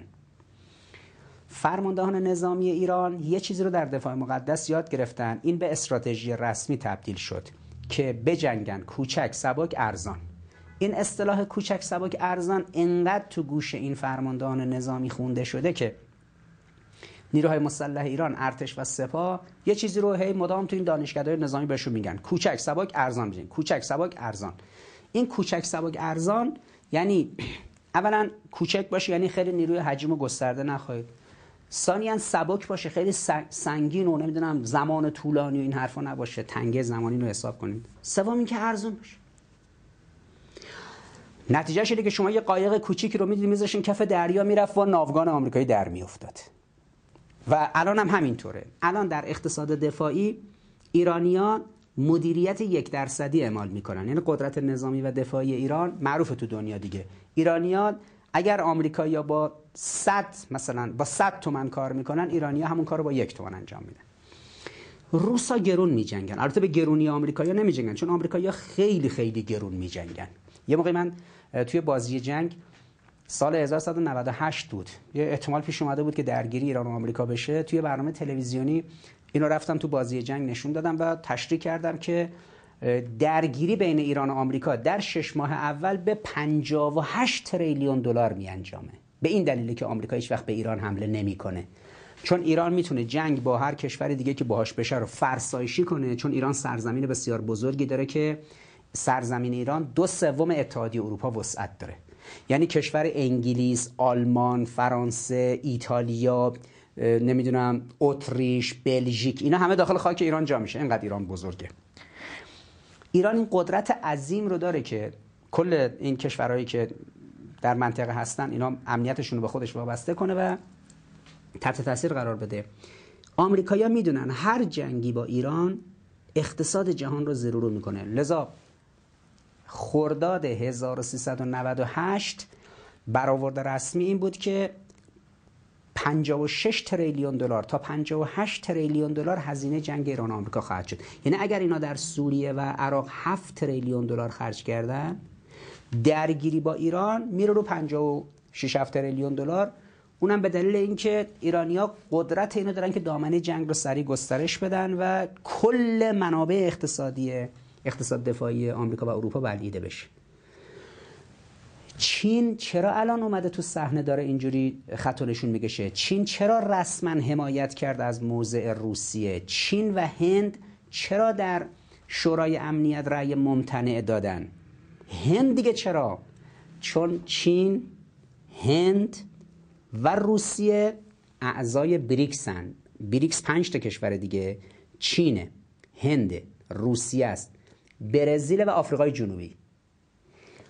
رئیس جمهور برزیل از موضع پوتین دفاع کرده ولی برای ممتنع بلند شد رفت اولا مسکو بعدش هم که موضعی که گرفتن. یعنی از پنج کشور عضو بریکس گروه بریکس. گروه بریکس یه چیزیه که یه صندوقی رو انداختن شبیه صندوق بین المللی پول که دست آمریکاست IMF زیر نظر سازمان ملل.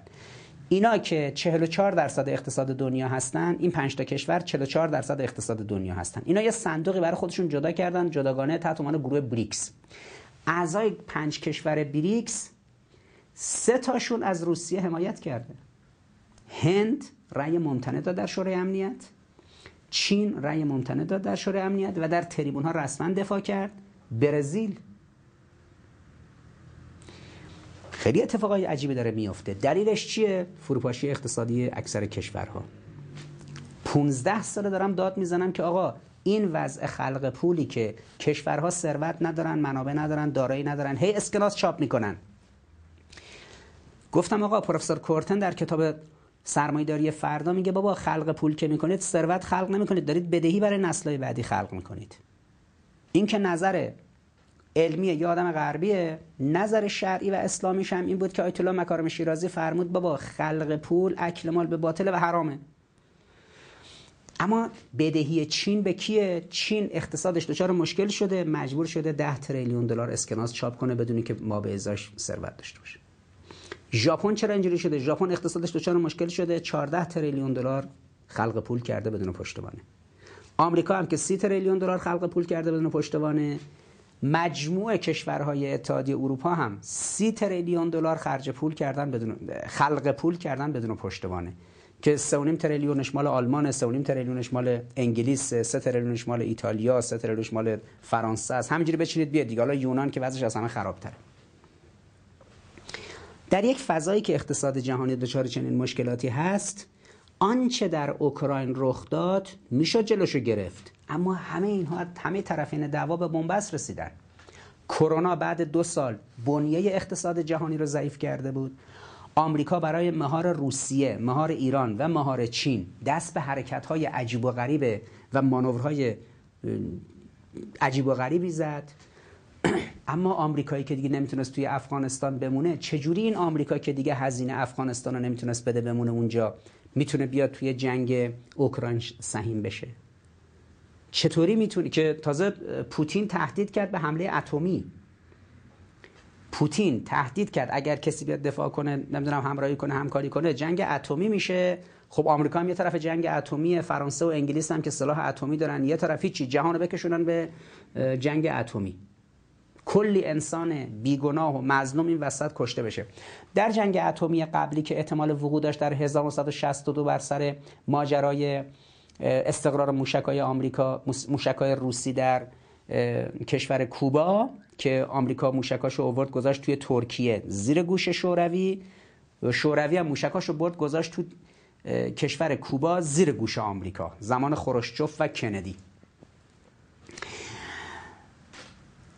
بررسی که 7 ده سال پیش منتشر شد. 1962 احتمال اینکه جنگ اتمی بین دو طرف شروع بشه بین آمریکا و شوروی. زیاد بود. خب یه 20 روز بحران یک دو ماه بحران اتمی همین ساختار موشکی کوبا بود. بالاخره جنگ نشد و همه چیز ختم به خیر شد. اسناد و مدارکش که منتشر شد نظرات وزیر دفاع وقت کندی رابرت مکنامارا همین 7 سال پیش من منتشر شد مدارکش رو دیدم. رابرت مکنامارا گفته بود که اگر اون جنگ انجام می‌شد پیش بینیمون این بود که تو مرحله اول در 48 ساعت اول 200 میلیون نفر کشته میشن در جهان. 1962 جان اف کندی دموکرات. وزیر جنگش رابرت مکنامارا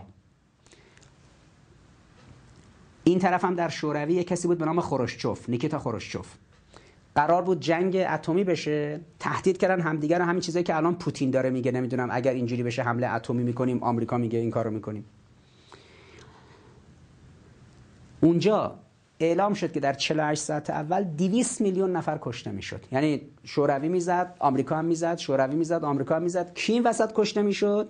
اروپایی‌ها. چون دوتاشون تو اروپا دعوا داشتن با هم. اروپا شده بود. زمین بازی و دعوای شرق و غرب. جالبه که الان هم دوباره اروپا همچین وضعیتی پیش اومده. چرا الان شما فکر می‌کنید صدر اعظم آلمان انقدر ترسیده؟ میگه که 100 میلیارد دلار می‌ذاریم بودجه دفاعی رو می‌بریم بالا. چون آلمانیا می‌دونن که اگه بین روسیه و آمریکا و نمی‌دونم دیگران یه جنگی این وسط صورت بگیره اونی که قربونی میشه اروپاییان اروپا سرزمینش کوچیکه. اروپا تراکم جمعیتش بالاست. اروپا شکننده است ضعیفه. یه منع واردات نفت و گاز از روسیه انجام شده قیمت حامل های انرژی 40 درصد رفته بالا. این خبرگزارشون گفته بودن که الان توی مثلا آلمان قیمت بنزین رسیده به نمی‌دونم نزدیک دو یورو. خب اون که خیلی وحشتناکه. اینه که اقتصاد شکننده اتحادیه اروپا در تحمل جنگ های فرسایشی مثلا یک سال دو سال سه ساله رو نداره. حالا اگه قرار باشه پای سلاح های اتمی هم بیاد وسط.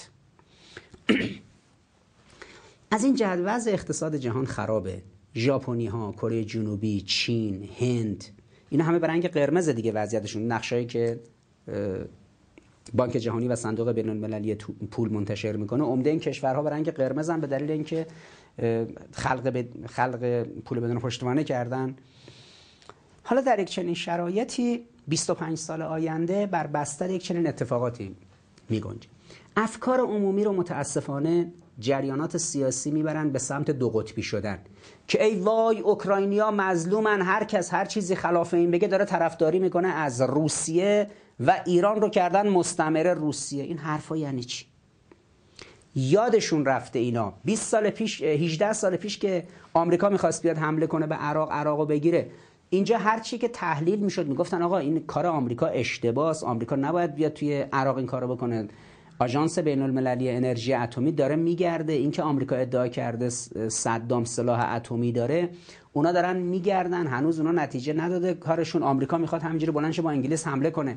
اینجا این اصلاح طلبا لیبرال ها اون طرف تو آمریکا این سلطنت طلبا و براندازا. و ضد انقلابا می‌گفتن چی؟ صدام دشمن ایران بوده. صدام به ایران حمله کرده. شما دارید از صدام دفاع می‌کنید. بابا کی با صدام جنگید شما لیبرال ها شما سلطنت طلبا؟ شما کمونیستا؟ شما نمی‌دونم مشروط خواه شما اصلاح طلبا؟ مبارزه با صدام که دست انقلابی ها بود تو ایران. اینا بلند شدن رفتن تو میدون جنگ با صدام جنگیدن. حالا شما شدید. مخالف صدام. بابا چرا گوش نمی‌کنید به تحلیل؟ مسئله صدام نیست. مسئله اینه که اینکه آمریکا بدون اینکه در سازمان ملل قطعنامه تصویب شده باشه بلنشه با انگلیس را بیفته همینجوری شلنگ تخته بندازه بیاد بره یه کشوری رو بگیره بره تا پای تختش مردم رو تار و مار کنه آواره کنه کلی کشت و کشتار انجام بده. این اگر باب بشه در دنیا دیگه سنگ رو سنگ بند نمیشه. آقا بالاخره مقررات بین الملل قوانین بین الملل چرا این کارا رو می‌کنید؟ می‌گفتن نه شما دارید دفاع می‌کنید از صدام. کیا متهم می‌شدن که دارن دفاع می‌کنن از صدام. کسایی که تو بدنشون اثر تیر و ترکشای جنگ با صدام بود. می‌گفتن نه در هر جنگی که یه طرفش آمریکاست اونجا حق طرف مقابل باطله. الان صدام باطله شما دارید از اون دفاع می‌کنید. بابا دارن میگن که این آمریکا داره کار غیر قانونی می‌کنه خلاف مقررات بین الملل حمله کرده کشوری به نام عراق داره می‌گیره. این سنت غلطه نباید اینجوری بشه. ابزارهایی در قدرت بین الملل باید در سازمان ملل باشه که اون بتونه بیاد این رو مهار کنه. اینا می‌گفتن نه این کار نیست. الان حالا اینوری شده. حالا روسیه بلند شده همچین کاری کرده رفته اوکراین گرفته.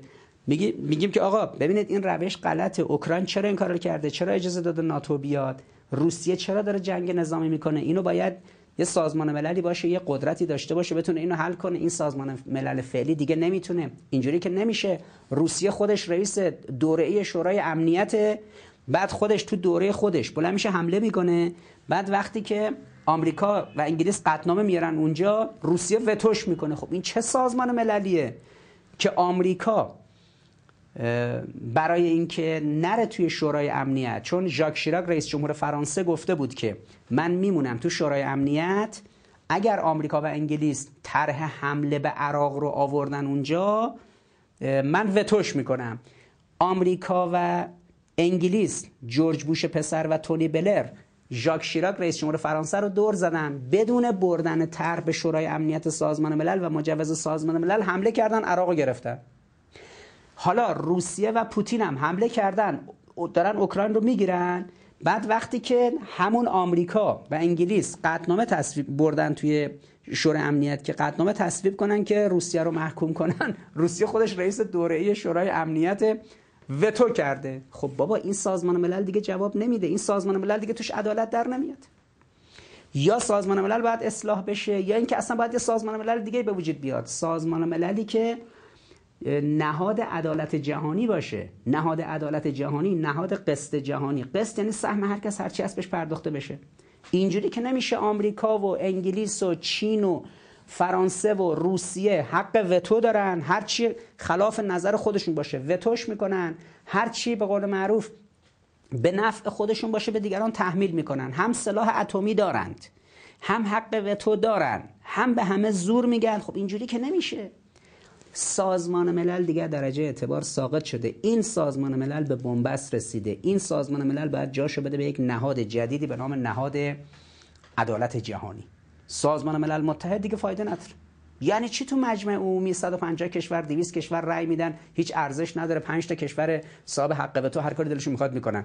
1182 آمریکا میریزه عراقو می‌گیره بدون اینکه ببره سازمان ملل تصویب کنه. 1400 روسیه میریزه اوکراین رو می‌گیره. بعد وقتی که اعتراض میشه می‌بره وتوش می‌کنه. این شد عدالت جهانی؟ از این جهتی که تحلیل پدیده جنگ سرد جدید پیچیدگی خاص خودشو داره. تا یه کسی می‌خواد حرف بزنه فوری بهش میگن که آقا تو شدی عامل چین و روسیه. یا باید الان بلنشی محکوم کنی. چون آمریکا میگه چون شبکه های رسانه آمریکا و سهیونیستا میگن. کی همچی حرفی زده؟ اوکراین هنگامی که دعوت کرده بود از آمریکا که سلاحهای اتمیشو بیاره بذاره اونجا اوکراین هنگامی که درخواست کرده بود به عضویت ناتو بپیونده بالاخره خربازه خورده بود. هر کی هم خربازه خورد پای لرزش میشینه. نمی‌تونست همچین اشتباهی نکنه.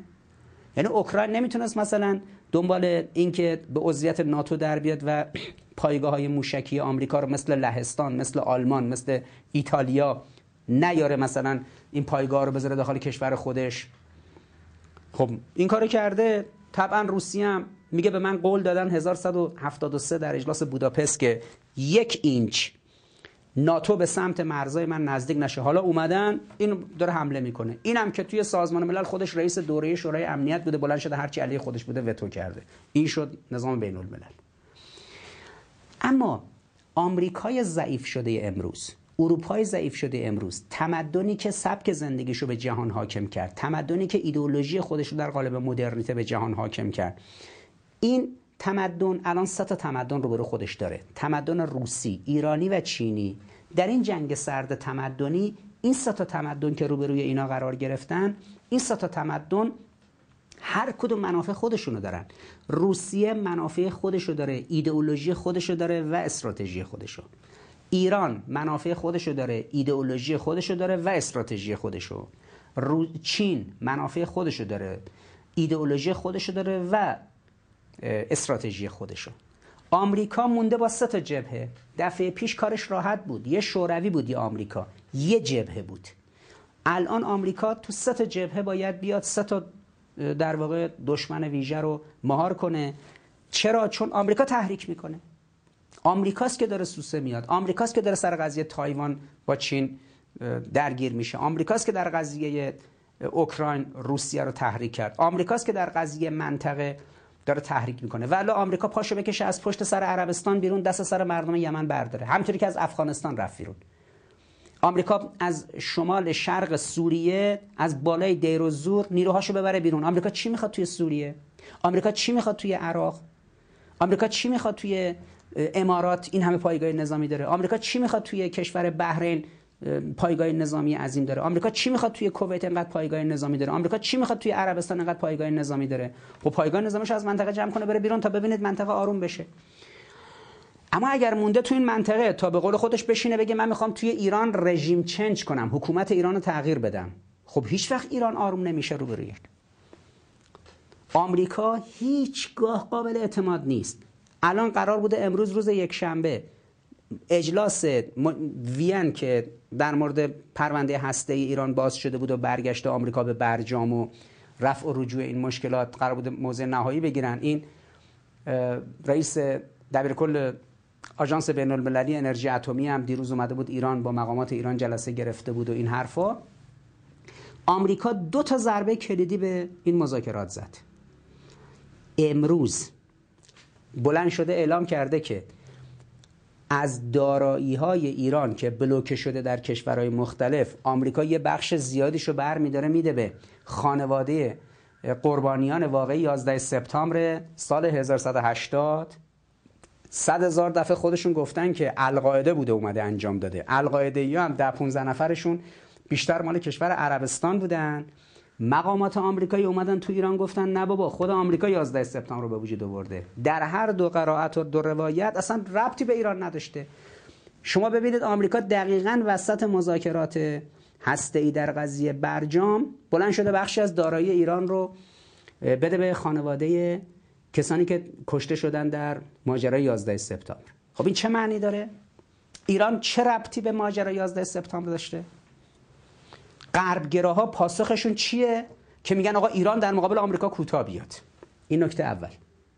آمریکا سه روز پیش یعنی دو روز قبل از ماجرایی که باید قطعی می‌شد امروز نتیجه مذاکرات وین آمریکا بلند شد وضع استراری سالانه علیه ایران رو یک سال دیگه تمدید کرد. جو بایدن رئیس جمهور آمریکا در کاخ سفید سر سالش که شد پریروز مجددا روز جمعه اینو امضا کرد تا یک سال دیگه. تا یک سال دیگه حالت فوقالعاده بین ایران و آمریکا برقرار در حوزه اقتصادی. یعنی هیچ کشوری از نظر اقتصادی از دید آمریکا حق نداره با ایران مراود اقتصادی داشته باشه. خب بفرمایید این مذاکرات وین پس به چه دردی می‌خوره؟ یعنی این مذاکراتی که الان چهار به علاوه یک یعنی فرانسه و انگلیس و آلمان و روسیه و چین بلند شدن نشستن با ایران یه مدت دارن مذاکره می‌کنن. اگه همین الان قطعی بشه همه موارد رفع و رجوع بشه آمریکا دوباره برگرده به برجام ایران همه چارچوب رو پذیرفته باشه با این حالت فوق العاده ای که آمریکا تصویب کرد برای یک سال دیگه یعنی مذاکرات برجامی تو وین هیچ فایده نداره. چون تا یک سال دیگه ایران و آمریکا حالتشون فوق العاده است. در حالت فوق العاده یعنی هیچ کشوری نمی‌تونه با ایران مراوده اقتصادی داشته باشه به زعم آمریکا. پس چه فایده داره این مذاکرات؟ چه فایده؟ اصلا آمریکایی که قابل اعتماد نیست. آمریکایی که میگه من دنبال رژیم چنجم تو ایران دنبال تغییر حکومتم. من دنبال اینم که ایرانو بگیرم تجزیهش کنم تغییر حکومت بدم. کلی گروه اپوزیسیون بردم ریختم توی آمریکا اروپا. دارم تغذیه می‌کنم علیه ایران. چنین کشوری که اصلا قابل اعتماد نیست. لذا ایران کوتاه نمیاد. خب طبیعی هم هست. روسیه هم کوتاه نمیاد. چین هم کوتاه نمیاد. حالا ایران و روسیه اختلاف منافع دارن. مثلا همین اتفاقی که افتاد روسا سر قضیه یمن رأی دادن به محکومیت یمن در دفاع از امارات و عربستان. ایران با چین اختلاف نظر داره ایران با روسیه اختلاف نظر داره روسیه و چین جای اختلاف نظر دارن. یعنی اینطوری نیست که یه جبهه متحدی باشه به نام چین و روسیه و ایران و آمریکا با یک جبهه سرکار داشته باشه. آمریکا با سه طیف تمدن معارض رو به روز که این ستا میگن آمریکا ضعیف شده اروپا ضعیف شده این ستا می‌خوان خیزش تمدنی داشته باشن. روسا چیزی تعریف کردن به نام راشن دریم برای تسخیر مثلا به قول خودشون تمدنی. چینی چیزی تعریف کردن چاین دریم رویای چینی. روسا میگن رویای روسی راشن دریم ایرانی هم که تعریف کردن رویای ایرانی. این ستا رویا در مقابل امریکن دریم از دد که دونالد ترامپ می‌گفت رویای آمریکایی مرد. حالا سه تا کشور مدعی دارن رویا برای 50 سال آیندهشون تعریف می‌کنن. خب آمریکا می‌خواد در مقابل این ستا بیسته. این میشه جنگ, جنگ سرد تمدنی. این جنگ سرد دیگه جنگ سرد کشورها نیست جنگ سرد تمدن هاست. نتیجهش اینه که این تقابله با جدیت به وجود اومده. بسیار هم تقابل خطرناکیه. می‌تونه هر جوری گسترش پیدا کنه. البته 45 سال جنگ سرد جنگ اتمی رخ نداد. جنگ شوروی و آمریکا رخ نداد. ولی 70 80 تا جنگ کوچیک این ور رخ داد. جنگ ویتنام جنگ کره جنگ ایران و عراق جنگ سه‌گانه‌ی عرب و اسرائیل جنگای ریز و درشت. این جنگ سردم که شروع شده خدا رحم کنه. الا ماشاءالله توش می‌تونه جنگای ریز و درشت به وجود بیاد. ملت مردم انسان ها صدمه بخورن. اولا در چنین شرایطی در جنگ سرد باید مراقب بود که قدرت نظامی تضعیف نشه. قدرت عاریتی فایده نداره. کس نخارد پشت من جز ناخون انگشت من. کسی نمیاد برای شما بجنگه نگاه کنید اوکراین رو. هیچ کی حاضر نمیشه از هیچ کشوری دفاع کنه. در یک چنین شرایطی در جنگ سرد هر کی باید گلیم خودش رو از آب بکشه. ملت ایران باید بداند نیروهای مسلح مستقل ترین کشور جهان که استقلالش در جهان بی‌نظیره هیچ وابستگی به کسی نداره. ملت ایران استقلالش رو داره و نظامی های ایران ارتش و سپاه حالا امروز روز پاسدار هم هست ارتش و سپاه این قابلیت رو دارن که از کشور دفاع کنن کمی که تا الان این کارو کردن بدون وابستگی به دیگران و تکنولوژی دیگران و سلاح دیگران. این که اینا می‌گفتن موشکتون رو باید بدید پهبادتون رو باید بدید. اون مرحوم هاشمی مقروق می‌رفت میگفتش که عصر موشک نیست عصر پوشک است. تحویل بگیره توی اوکراین ببینید چه خبره. از این رو اولا در این جنگ سرد جدید قدرت نظامی نباید تضعیف بشه. نکته اول. جنگ سرد شناخته شده در جهان جنگ دستگاه اطلاعاتیه نه جنگ دستگاه نظامی. دستگاه نظامی باید تقویت بشن ولی به کار گرفته نمیشن چون فقط برای بازدارندگی هن. دترنس بازدارندگی. اما جنگ سرد تفاوت چرا بهش میگن جنگ سرد؟ نمیگن جنگ گرم. چون جنگ گرم جنگ ارتش هاست. اما جنگ سرد جنگ دستگاه اطلاعاتیه. در این جنگ سرد جدید مردم باید خودشون رو عنصر دستگاه اطلاعاتی بدونن. حالا ابتدای انقلاب که جمعیت کشور 35 میلیون بود امام میفرمود که کشوری که 35 میلیون نفر جمعیت دارد 35 میلیون نیروی اطلاعاتی دارد. الان مملکت ایران 85 میلیون جمعیت داره 85 میلیون نفر عنصر اطلاعاتی. این جنگ سرد جدید جنگ سرد دستگاه اطلاعاتی در دنیا. سازمان جیا در چین این دو تا سازمان اصلی اسویار و اون دیگری در روسیه موساد رژیم صهیونیستی میت ترکیه آی پاکستان CIA NSA و دیا در آمریکا MI6 و MI5 انگلیس BND آلمان سیناروسیو در ایتالیا. جنگلی از این دستگاه اطلاعاتی که جنگ سرد جدید جنگ سرد این دستگاه هاست. باید این بخش هم برای مردم تبیین و روشن بشه. مسئله سوم مسئله غیر احساسی عمل کردنه. این که ای وای بلند شیم الان نماد سازی کنیم را بیفتیم بریم اوکراین و غیره. هیچ دردی دوا نمیشه. دیروز وزارت خارجه ایران و سفیر ایران در اوکراین اعلام کردن که بعضیا خودشون خواستن که توی اوکراین بمونن. بعضی از ایرانیا که نمی‌تونن از اوکراین بیان. اخبار دیروز و امروز چیزای عجیبی می‌گفتن. گفتن که دولت اوکراین ممنوع کرده کسانی که پاسپورت اوکراینی دارن خارج بشن. یعنی یه جوانی از ایران بلند شده رفته تو اوکراین مثلا درس بخونه زندگی کنه گفته خب تو ایران همش حال و هوا جنگ و دفاع مقدس و مبارزه با رژیم صهیونیستی و میریم یه جایی عشق می‌کنیم اونجا اصلا ریلکس راحت. میریم اونجا دیگه درگیر جنگم نمیشیم. خیلی اوضاع خوبه. رفته اونجا citizen شده. رفته اونجا green card گرفته. رفته اونجا اصلا پاسپورت گرفته. پاسپورت اون کشور رو گرفته. حالا اعلام کردن مردان بالای 16 سال تا 60 سال حق ندارن از کشور خارج بشن بیان اسلحه دست بگیرن برن بجنگن طرف حاضر نبوده تو ایران بمونه. برای کشور خودش بجنگه برای سرزمین خودش برای مردم خودش برای دین و اعتقادات خودش. بلند شده رفته الان توی اونجا مجبوره ها. نه اینکه بگید علاقه من بوده عاشق بوده از اینجا بلند شه بره. مجبور بلند شه بره الان از کشور اوکراین دفاع کنه. من می‌دونم این سلبریتی هایی که این چند روزه خیلی بال بال زدن دردشون چیه. اون اکثر فوتبالیست های ایران و اکثر این سینماگرای ایران citizen آمریکا هن دیگه. پاسپورت آمریکا دارن. اون موقع که می‌خواستن اون پاسپورت رو بگیرن امضا کردن که متحد به آمریکا هستن در مقابل دشمنان آمریکا مثل ایران. و برای پرچ زیر پرچم آمریکا میرن میجنگن. الان باید نشون بدن که مثلا توی رسانه ها یه چیزی از این فوتبالیستای ایرانی و یه چیزی از این سینماگرای ایرانی و سلبریتی ایرانی و لیبرال ایرانی منتشر بشه. فردا برن میگن ببین ما موقعی که مسائل اوکراین مطرح شده بود ما در دفاع از موضع آمریکا به عنوان کسایی که پاسپورتمون آمریکاییه ما موضع گرفتیم ما کلا بودیم آماده بودیم. یه سری فوتبالیستی که طرفدار اسرائیلن بلند شدن رفتن با اسرائیل مبارزه کرد به اصطلاح برای اسرائیل فوتبال بازی روبروی اسرائیل تو تیما بازی کردن و اینها. اینا الان شدن بشر دوست دو روز پیش توی پاکستان و افغانستان بمب منفجر شد شیعیان در مسجد شهید شدن. یک کدوم از این سلبریتی ها حاضر شد بلند شه در مورد شیعیان پاکستان که تیکه تیکه شدن شیعیان افغانستان که تیکه تیکه شدن در اثر این کارهای تروریستی گروه های تکفیری وابسته به غرب موضع بگیرن؟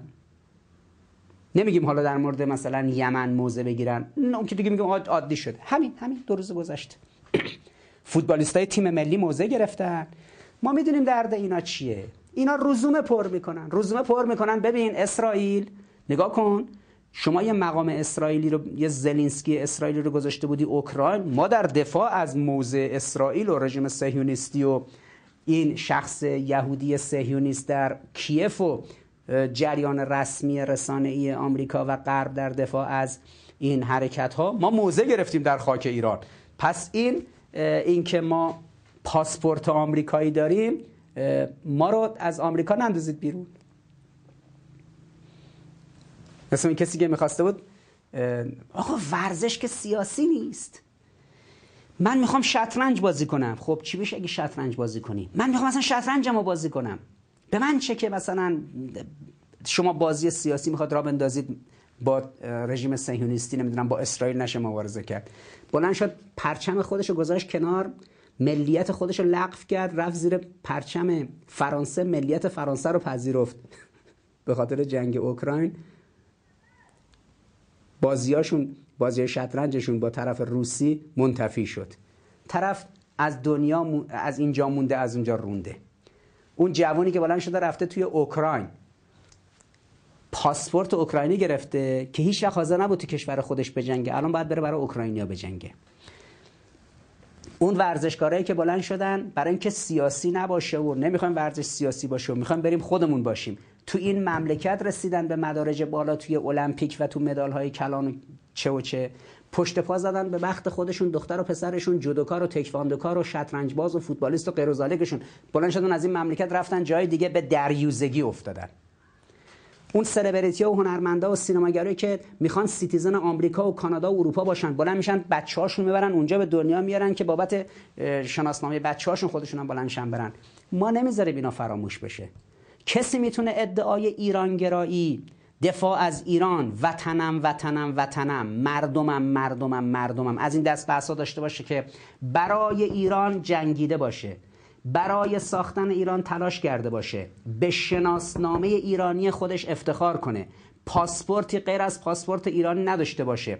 افتخارش در تیمای ورزشی این باشه که پرچم عزیز ایران رو ببره بالا. کسی که غیر از این بود پشیزی نمیارزه. پشیزی نمیارزه.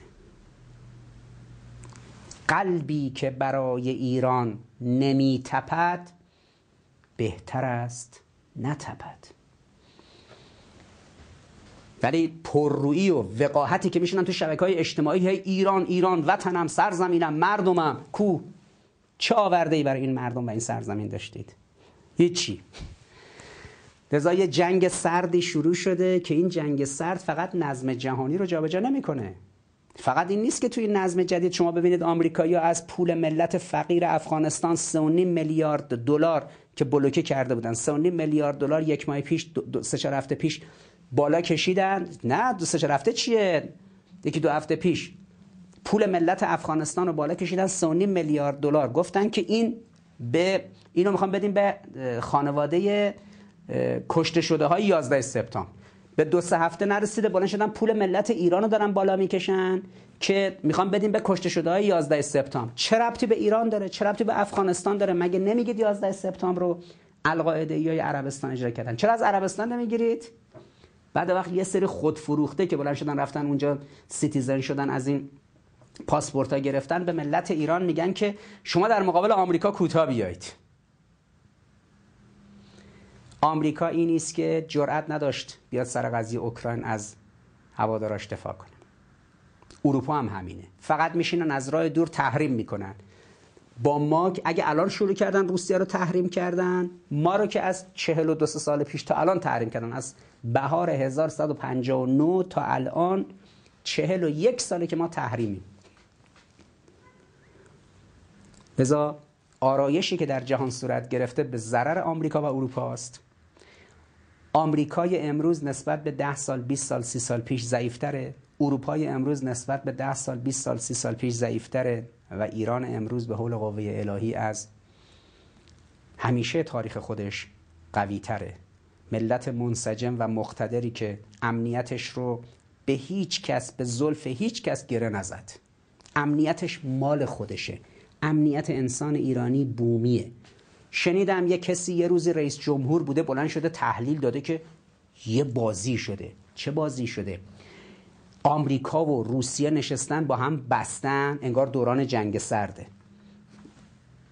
دوره شوروی آمریکا. روسیه بره اوکراین رو بگیره آمریکا اینجوری نگاه کنه. بعد آمریکا بلنش بیاد ایران رو بگیره روسیه اینجوری نگاه کنه. ناسلامتی اینا رئیس جمهور بودن تو این مملکت. رئیس شورای عالی امنیت ملی بودن. خیلی خنده داره. اینا استاد دانشگاه تو این مملکت. آخه آمریکا اگه می‌خواست بلنشه مثلا فرض کن با روسیه ببنده که روسیه تو برو اوکراین رو بگیر من آمریکا هم میام ایران رو می‌گیرم. خب آمریکا چرا نیروهاشو از افغانستان برد؟ قرار بود بیاد ایران رو بگیره دیگه. چه کاری بود؟ خب تو افغانستان مونده بود نیروهاش باید وارد ایران می‌کرد. آمریکایی که در گزارش سابان سنتر 6 تا استراتژیست آمریکایی گفته بودن اگه آمریکا بخواد به ایران حمله کنه یک میلیون و دیویست هزار نیروی نظامی پیاده فقط باید وارد صحنه کنه. الان در منطقه کمتر از سی هزار تا نیرو داره. آخه آمریکا با چجوری مثلا با سی هزار تا نیرو می‌خواد بیاد ایران عظیم و بزرگ رو اشغال کنه؟ آقا کسی چقدر باید حالو باشه که نفهمه؟ اقتدار نیروهای مسلح امروز ایران قوت سیاسی مردم ایران انسجام مردم ایران برانگیختگیشون که هر کس جرأت کنه مثلا یه تانک از یه طرف یه مرزی وارد ایران کنه مردم چجوری روبروش میستن. غرور ملی ایرانیا بعد تحلیلش این باشه که بله روسیه و آمریکا با هم بستن قرار شده روسیه اوکراین رو اشغال کنه توافق کردن که آمریکا هم بیاد. ایران رو اشغال کنه. شما ببینید بعد این آدما را میفتن ایور ور بعد به قول خودشون می‌خوان جریان سازی سیاسی کنن را بیفتن. خیلی عجیبه. چیزای عجیب غریبی آدم میشنوه. اما به هر جهت جنگ سرد جدید یک سال شروع شده. چین راه خودشو میره روسیه راه خودشو میره ایران هم راه خودشو میره. ما آنچه که خطر می‌شناسیم ناتوی عربیه. ناتوی عربی باید منحل بشه. موزه رسمی ایران. آمریکا باید پایگاهاشو جمع کنه. از منطقه اطراف ما در 25 6 کشور اطراف ما خارج کنه. ما ناتوی عربی رو و پایگاه آمریکا در منطقه رو به رسمیت نمی‌شناسیم. سه. رژیم صهیونیستی رو ایران به رسمیت نمی‌شناسه. باید خالی کنه. انجا بره. حالا می‌خوان هر کجا ببرنش. می‌خوان ببرن این یهودی ها رو ببرن توی آمریکا ببرن توی کانادا ببرن توی استرالیا ببرن توی اروپا. جاشون اینجا نیست. استراتژی سه شاخه ایران. یک ناتوی عربی باید منحل بشه. هیچ کشوری در اطراف ما حق نداره عضو ناتوی عربی باشه. ایران نمیپذیره که یک سانتی متر اعضای ناتوی عربی در جوارش باشه. دو آمریکا باید منطقه رو تخلیه کنه بره. این مطالبه است که درباره خون سردار ما برقم خورده کسی هم کوتاه نمیاد. سه رژیم صهیونیستی هم باید از منطقه بره. استراتژی سه ایران که رسما اعلام شده در این سه حوزه اینها در جنگ سرد جدید آماجهای استراتژیک 25 سال آینده است. حالا تکلیف روسیه با اروپا و آمریکا مشخصه. می‌خوان روسیه رو تحریم کنن نکنن جنگ اتمی بشه نشه. روسیه سر قضیه اوکراین گفته کوتاه نمیاد غربم گفته کوتاه نمیاد. اونا می‌دونن با خودشون. چین و پیمان آکوس بین آمریکا استرالیا و نیوزیلند و انگلیس در سر دعوا درباره تایوان. اونم به خودشون مربوطه. چین و آمریکا می‌خوان کوتاه بیان نیان. تایوان رو می‌خواد ببازه یا می‌خواد به قول معروف نگه داره. اونم به خودشون مربوطه. اونم یه کشمکشی سر جای خودش. اما تکلیف ایران در این جنگ سرد جدید روشنه. از آخر سال 1400 شمسی امروز سوم شعبان روز پاسدار یک شنبه. ساعت تقریبا الان 22 و 15 دقیقه است دیگه. 10 و تقریبا 15 16 دقیقه است. طولانی هم شد ببخشید. عرض می‌کنم در آخر سال 1400 در اسفند ما ایران به مدت 24 5 سال آینده در این جنگ سرد جدید استراتژیش مشخص. ناتوی عربی به عنوان تهدید ایران که ایران رو محاصره کرده باید کنار بره ناتوی عربی. کوتاه هم نمیایم. اعلام رسمی کرده ایران. این موضع ایران موضع من نیست من دارم مواضع ایران آمریکا باید از این 25 تا کشور اطراف ما کلا پایگاهش خالی کنه بره همون کاری که تو افغانستان کرد در جای دیگه انجام بده. خیلی ممنون. رژیم صهیونیستی هم با خودتون ببرید. اینم موزه سوم این سه تا استراتژی ایران در این جنگ سرد جدیده و اتفاقات ویژه خواهد افتاد. حالا انشالله شاهد خواهید بود. استراتژی ایران دیگه ماهیت دفاعی نداره. اگر دفاع تهاجمی ضرورت داشته باشه اگر عملیات و جنگ پیش دستانه ضرورت داشته باشه و شما بدونید به ملتتون کشورتون به اعتقاداتتون به سرزمینتون قراره 24 ساعت دیگه حمله بشه. یک سال دیگه حمله بشه. پنج سال دیگه حمله بشه. شما پیش دستی نکنید در جنگ پیش دستانه شما باختید. عقل سلیم حکم می‌کنه که اگه قرار دشمن به شما حمله کنه شما ضربه اولو بزنید. شما به این ورزش های رزمی نگاه کنید به این مسابقات مشزنی به این کاراته تکواندو کنگفو به این ورزش ها نگاه کنید به این مسابقات تیراندازی نگاه کنید. نزنی می‌زنه. باید بجنبی. نتیجهش اینه که استراتژی ایران به سمت در واقع ضربه اول به سمت اون حرکت عملیات تهاجمی و به سمت بازدارندگی فعال میره. بازدارندگی فعال یا اصطلاحا preemptive یعنی ناتوان, ناتوان, سازی دشمن. به این معناست که اگه بدونی پنج سال دو سال سه سال چهار سال دیگه دشمن می‌خواد یه تهدیدی انجام بده جوابشو باید بدی. این که رژیم صهیونیستی این مدت هی می‌گفت می‌زنم فردا می‌زنم پس فردا می‌زنم. قرار نیست دیگه از این به بعد جمهوری اسلامی در مقابل این کری خوندن های رژیم صهیونیستی کوتاه بیاد یا هر کشور دیگه امروز جهانی که می‌بینید این است که شما تو اوکراین و روسیه و اروپا شاهدید. این وضعی یک میلیون و صد هزار نفر از مردم اوکراین آواره شدن ریختن تو سرزمین اروپا. هزار یک مسئله دیگه پیش میاد. سرزمینشون هم افتاد دست گروه چریکی و تروریستی از 50 60 کشور دنیا اومدن ریختن اونجا. خدا می‌دونه چه بلای سر سرزمینشون و نوامیسشون و کشورشون میارن. این واقعیت سیاست بین المللی که سازمان ملل رقم زده اینه. در یک چنین جنگلی اگر قوی نباشی و مقتدر نباشی و بری حرفای به صلاح ستایقاز این شبه روشن فکرها رو در نمی‌دونم سلطلبی اینجور حرفا بخوای دنبال کنی سرزمین و مملکت و کشور و دین و همه چیز از دست رفته. از این رو عملیات تهاجمی استراتژی دفاع تهاجمی و مسئله دکترین preemptive و ناتوانمندسازی دشمن این در دستور کار جمهوری اسلامی است. رهبر جمهوری اسلامی در طول یکی دو ماه گذشته دو بار این رو اعلام کرده. و طبیعی است که ترکیبی از همونطوری که پیامبر اسلام صلوات الله علیه ترکیبی از عملیات تهاجمی و عملیات دفاعی رو مد نظر داشت امروز هم جمهوری اسلامی در این جنگلی که داره همه جای دنیا به آشوب کشیده میشه در این فضا جمهوری اسلامی برای دفاع از ایران عزیز ملت شریف ایران عزیز و سرزمین کهن ایران موضع اقتدار خودش رو حفظ خواهد کرد و قویتر از همیشه با صلابتتر از همیشه با تکیه بر ملت عظیم خودش و با توکل به خدای عزیز مسیر خودش رو انشالله جلو برد. چون این ملت ملت امام حسین. امام حسین هم فرمود این فلان ابن فلان ابن فلان ابن زیاد. منو بین شمشیر و پذیرش ذلت مخیر کرده. یکی رو انتخاب کنم. یا ذلت رو بپذیرم یا سرمو بذارم زیر شمشیر. من و ذلت هیهات. این هیهات من ذله از اینجا میاد.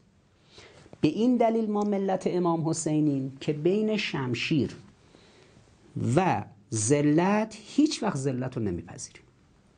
سندش 300 هزار تا شهیدی که دادیم.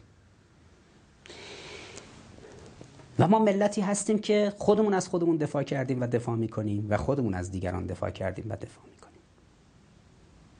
رشادت های این ملت در سوریه و جاهای دیگه هیچگاه فراموش نخواهد شد در تاریخ. ملت عزیز و رشید ایران. از گلوی خودشون بریدن اطرافیان خودشون رو امنیتشون رو تضمین کنن. لذا روز ولادت امام حسین علیه السلام رو که بالاخره امروز گذشت تبریک میگم. روز پاسدار رو به همه ملت ایران که پاسدار انقلاب اسلامی پاسدار اسلام عزیز پاسدار ایران عزیز هستن تبریک میگم. پیشا پیش ولادت قمر بنی هاشم اول فضل عباس رو تبریک میگم و روز جانباز رو به همه مردم ایران که جانباز روحی روانی جسمی تحریم ها و تهدیدها و فشارهای سیاسی فرهنگی اقتصادی اجتماعی دشمن هستن. تبریک میگم. و امیدوارم که این جنگ سرد جدید در نهایت منتج به صلح جهانی و آرامش جهانی بشه سازمان ملل جدیدی به وجود بیاد سازمان نهاد عدالت جهانی. و این بازی کشورهای صاحب حق وتو و اینجور حرفا این بازی که یک خیمه شب بازی جهانی در این جنگل جهانی اینا انشالله جمع بشه. اون روز دیر نیست. انشاءالله. و السلام